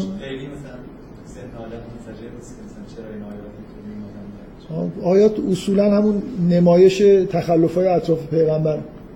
فکر نمی کنم کلا چیزی اونجا وجود داشته باشه خیلی فاصله داشته باشه با این چیزی که من گفتم. برای همین ازش رد میشم. دیگه مجددا بعد از این مجموع دو تا سه تا آیه‌ای که در مورد نسا که من اینجا بیشتر در مورد اینکه اگه اختلافی ایجاد شد بینشون صلح داده بشه و اون آیه معروفی که میگن میگه که ولن تستتی و ان تعدلوا بین النساء ولو هرستم میگه هر چقدر هرس داشته باشید میل داشته باشید به اینکه بین زنها رعایت عدالت رو بکنید نمی‌تونید فلا تمیلو کل المیل فتذروها کل معلقه باز در واقع آیات لحنشون به نفع زن هاست دیگه که به نوعی در واقع تکمیل همون چیزی که ابتدای سوره بود که به یک زن اکتفا بکنید. توصیه ای که در ابتدای قرآن هست که اگه نمی‌تونید عدالت رو رعایت بکنید به یه زن اکتفا بکنید این آیه تکمیل اونه که هر چقدر میل داشته باشید نمی‌تونید رعایت و عدالت رعایت و رعایت عدالت بکنید. بنابراین یه آدمی که به طور طبیعی ترس از اینکه به گناه بیفته و داره آدم با تقوایی اصولا این آیات رو بخونه تمایلش باید این باشه که به یه زن اکتفا بکنه. ولی اینجوری نشد. خیلی انگار جدی نگرفتن این موضوع به نظرشون. این ادامه همون آیه است دیگه که میگه از تفتون فنسا خیلی میل داشتن خیلی ازدواج بکنن کردن دیگه. بذارید من وقت کم دارم جلو برم. دومین بار شما می‌خواید چیزی بپرسید من نمیزم همونو می‌خواید بگی دیگه بدتر. خب باشه باز لاقل یه دونه پس سوالتون رو جواب ندادم بهتر. خب این آیاتی که بعد از این قسمت میاد من چیزای کلیش یعنی قطعه ای که قطعه ای که بین این حکم و اون حکم نهاییه سوره با یه به طور غیر منتظری با یه حکمی که از انگار از احکام ارث جامونده تموم میشه. و بین این آیه با اون بین این آیات با اون آیه انتهایی یه مجموعه چیزایی گفته میشه که مثلا با توصیه به تقوا شروع میشه یا این آیه معروفه که به خطاب به مؤمنین گفته میشه که کونو قوامین بالقسط شهدا لله از همه مؤمنین خواسته میشه که انگار مثل اینکه شما توی اون قطعه قبلی نحوه شهود پیامبر رو دیدید؟ چه چیزایی رو از چشم پیامبر دیدید؟ حالا اینجا از مؤمنین خواسته میشه که همتون شهدا لله باشید. همونطوری که پیامبر یه روزی این شهادت ها رو میده. مثل اینکه ما هم دعوت میشیم که این حقایق رو همونطوری که پیامبر می‌بینه ببینیم. توصیه به تقوا هست. این آیه معروف قوامین بلغست هست. و مجددا آیات کلی در مورد منافق. یعنی بعد از اینکه این مقدمه تموم میشه این دفعه یه مقدار آیاتی که تو این قسمت هست یعنی دوباره برمیگرده به همون قطعه ای که قبل از این یستفتونه که فن نسا بود توصیفایی از منافقین که کلی تر یعنی ویژگی های کلی ترشون رو اینجا میگه. مثلا اینکه اولی... کفار رو به عنوان اولیای خودشون می‌گیرن یا اون آیه معروفی که میگن مزبزبین بین ذالک که بین مؤمنین و کفار در حال تردد و شک و تردید هستن. و امر به اینکه توی این جماعت مؤمنین آدمایی هستن که میشینن و بر علیه آیات الهی حرف می‌زنن. شما اگه وارد این جمع بشید جزء اونا حساب میشید این بعد از اینکه میگه که کفار رو به عنوان اولیا نگیرید یه همچین آیه میاد که حتی همنشینی با آدمایی که در واقع در آیات الهی دارن بحثای بحث کنن مثلا فرض کنید تمسخر می‌کنن واژه‌ای که اومده میگه یخوز فی آیاتنا. مثلا در مورد چیزایی که آیات الهی هست حرفای بدی دارم می‌زنم میگه قاطی شدن باشون معنیش اینه که جزء اونا هستی این غیر از اینه که من وارد جمعی بشم در مورد آیات الهی کسی یه شبهه مطرح بکنه و من جوابشو بدم.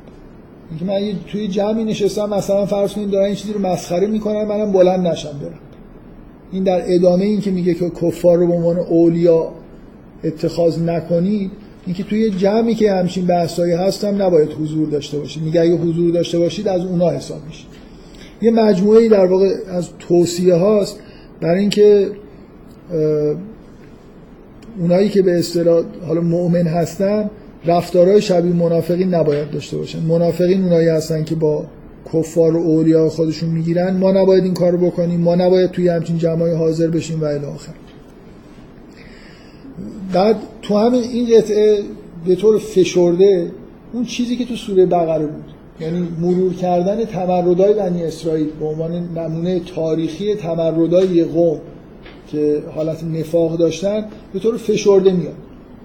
اونجا خیلی شر و بس پیدا کرده بود. اینجا بعد از این توصیه های کلی مجددا بحثای مربوط به اینکه اینا مثلا گوساله رو در روز شنبه معصیت کردن گوساله رو به عنوان اله گرفتن و اله آخر. من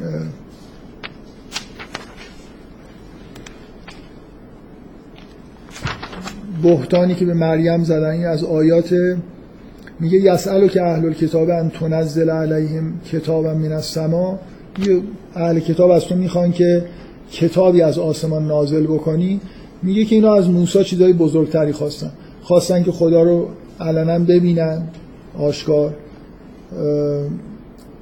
با اینکه کوه تور رو بر چیزشون به اصطلاح بالای سرشون قرار دادیم.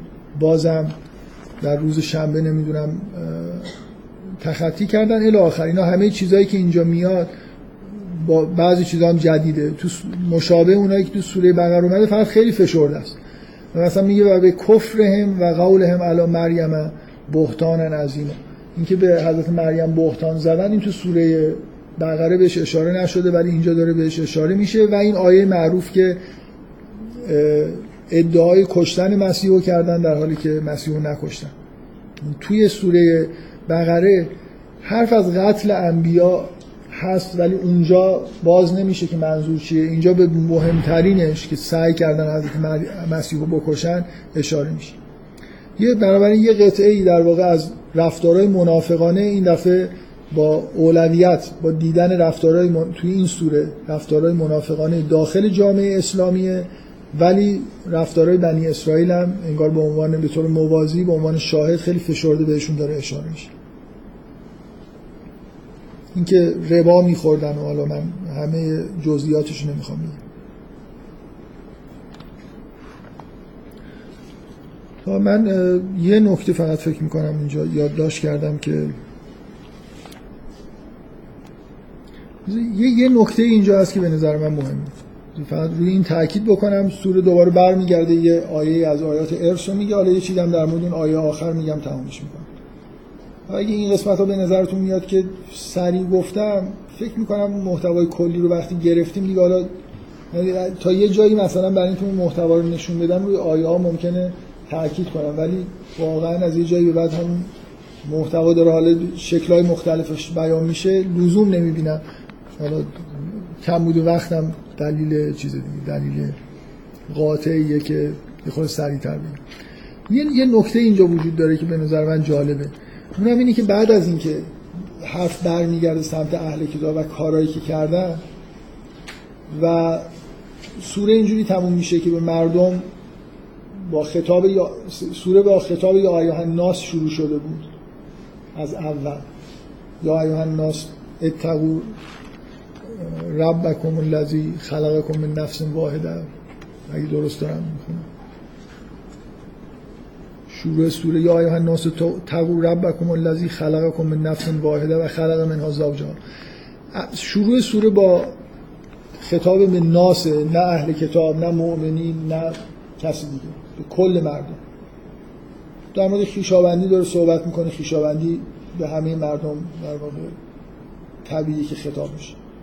یعنی مثلا شما به مؤمنین نمی‌تونید یا یا الذین آمنو مثلا اتقوا ربکم الذی خلقکم ناس اینجا مناسب تره که دعوت به تقوا میشن برای اینکه حالا از نفس واحد خلق شدن و الاخر پایان سوره وقتی سوره به آخرش نزدیک میشه دو تا خطاب یا ایها الناس هست که به مردم این دفعه خطاب می‌کنه.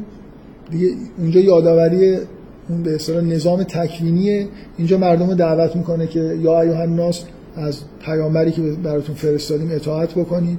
دو تا عبارتی که به کار میره یا ایها الناس قد جاءکم قد جاءکم الرسول بالحق من ربکم فآمنوا خیر لکم. این همون ربکمیه که شما رو خلق کرده از نفس واحده و دوباره پایان سوره قبل از اون آیه میگه یا آیه الناس قد جاءکم برهان من ربکم و انزلنا الیکم نورا مبینا فاما الذین آمنوا. اینکه مردم دعوت میشن به طور کلی مردم این در انتهای سوره دعوت می‌کنه به اینکه از پیامبری که فرستاده شده و این نوری که نازل شده اطاعت بکنه. یه نکته اینجا وجود داره که به نظر من نکته جالب مرور کردن بنی اسرائیل. حالا به غیر از اینکه اصولا قرآن این حالت رو داره که مثلا کل وقتی در مورد منافقین داره صحبت می‌کنه اگه اونجا در مورد بنی اسرائیل صحبت کرده اینجا هم یه اشاره به بنی اسرائیل می‌کنه. این یونیفرم بودن بعضی بحثایی که تو قرآن هست اصولا این حالت رو داره. یعنی انتظار باید داشته باشیم کار. ممکن اونجا مثلا فرض کنید حجم بحث بنی اسرائیل زیاده تو سوره بقره. توی آل امران تقریبا اهل کتاب و مؤمنین مساوی اینجا منافقین توی جامعه اسلامی پررنگتر. ولی بالاخره اشاره اولش اشاره به اهل کتاب رفتاراشون با مؤمنین شده بود. مثل آل امران و اینجا در پایانش به اشاره به سوابق تاریخی اهل کتاب میشه عین همون چیزی که تو سوره بقره است نکته ای که به نظر من جالبه اینه که یه ذره مونده به آخر سوره خطاب به اهل کتاب است که یا اهل کتاب لا تغلو فی دینکم در دین خودتون قلوب نکنید. ولا تقولوا علی الله الا الحق. و در مورد خدا چیزی که حق نباشه نگید. منظور بیشتر خطاب به مسیحی ها و قلوبی که در مورد حضرت مسیح و خدا بودنش می‌کنن و توضیح میده که حضرت مسیح هم لا لا یستن که فل مسیح یکون عبدالله مسیح استنکاف نداشت که بنده خدا باشه. ولل ملائکت المقربون و نه فرشتگان مقرب. نکته ای که اینجا هست یه اتفاقی برای اهل کتاب افتاده.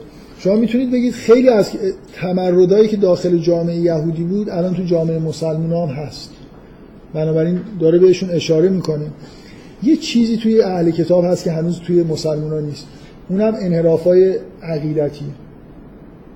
این شما این آیه رو که می‌خونید واقعا اگه یه خورده حس این چیزی که تو این سوره دیدید و حس کرده باشی مثل اعلام خطره که دیر یا زود شما هم گرفتار اینجور چیزا هم میشه.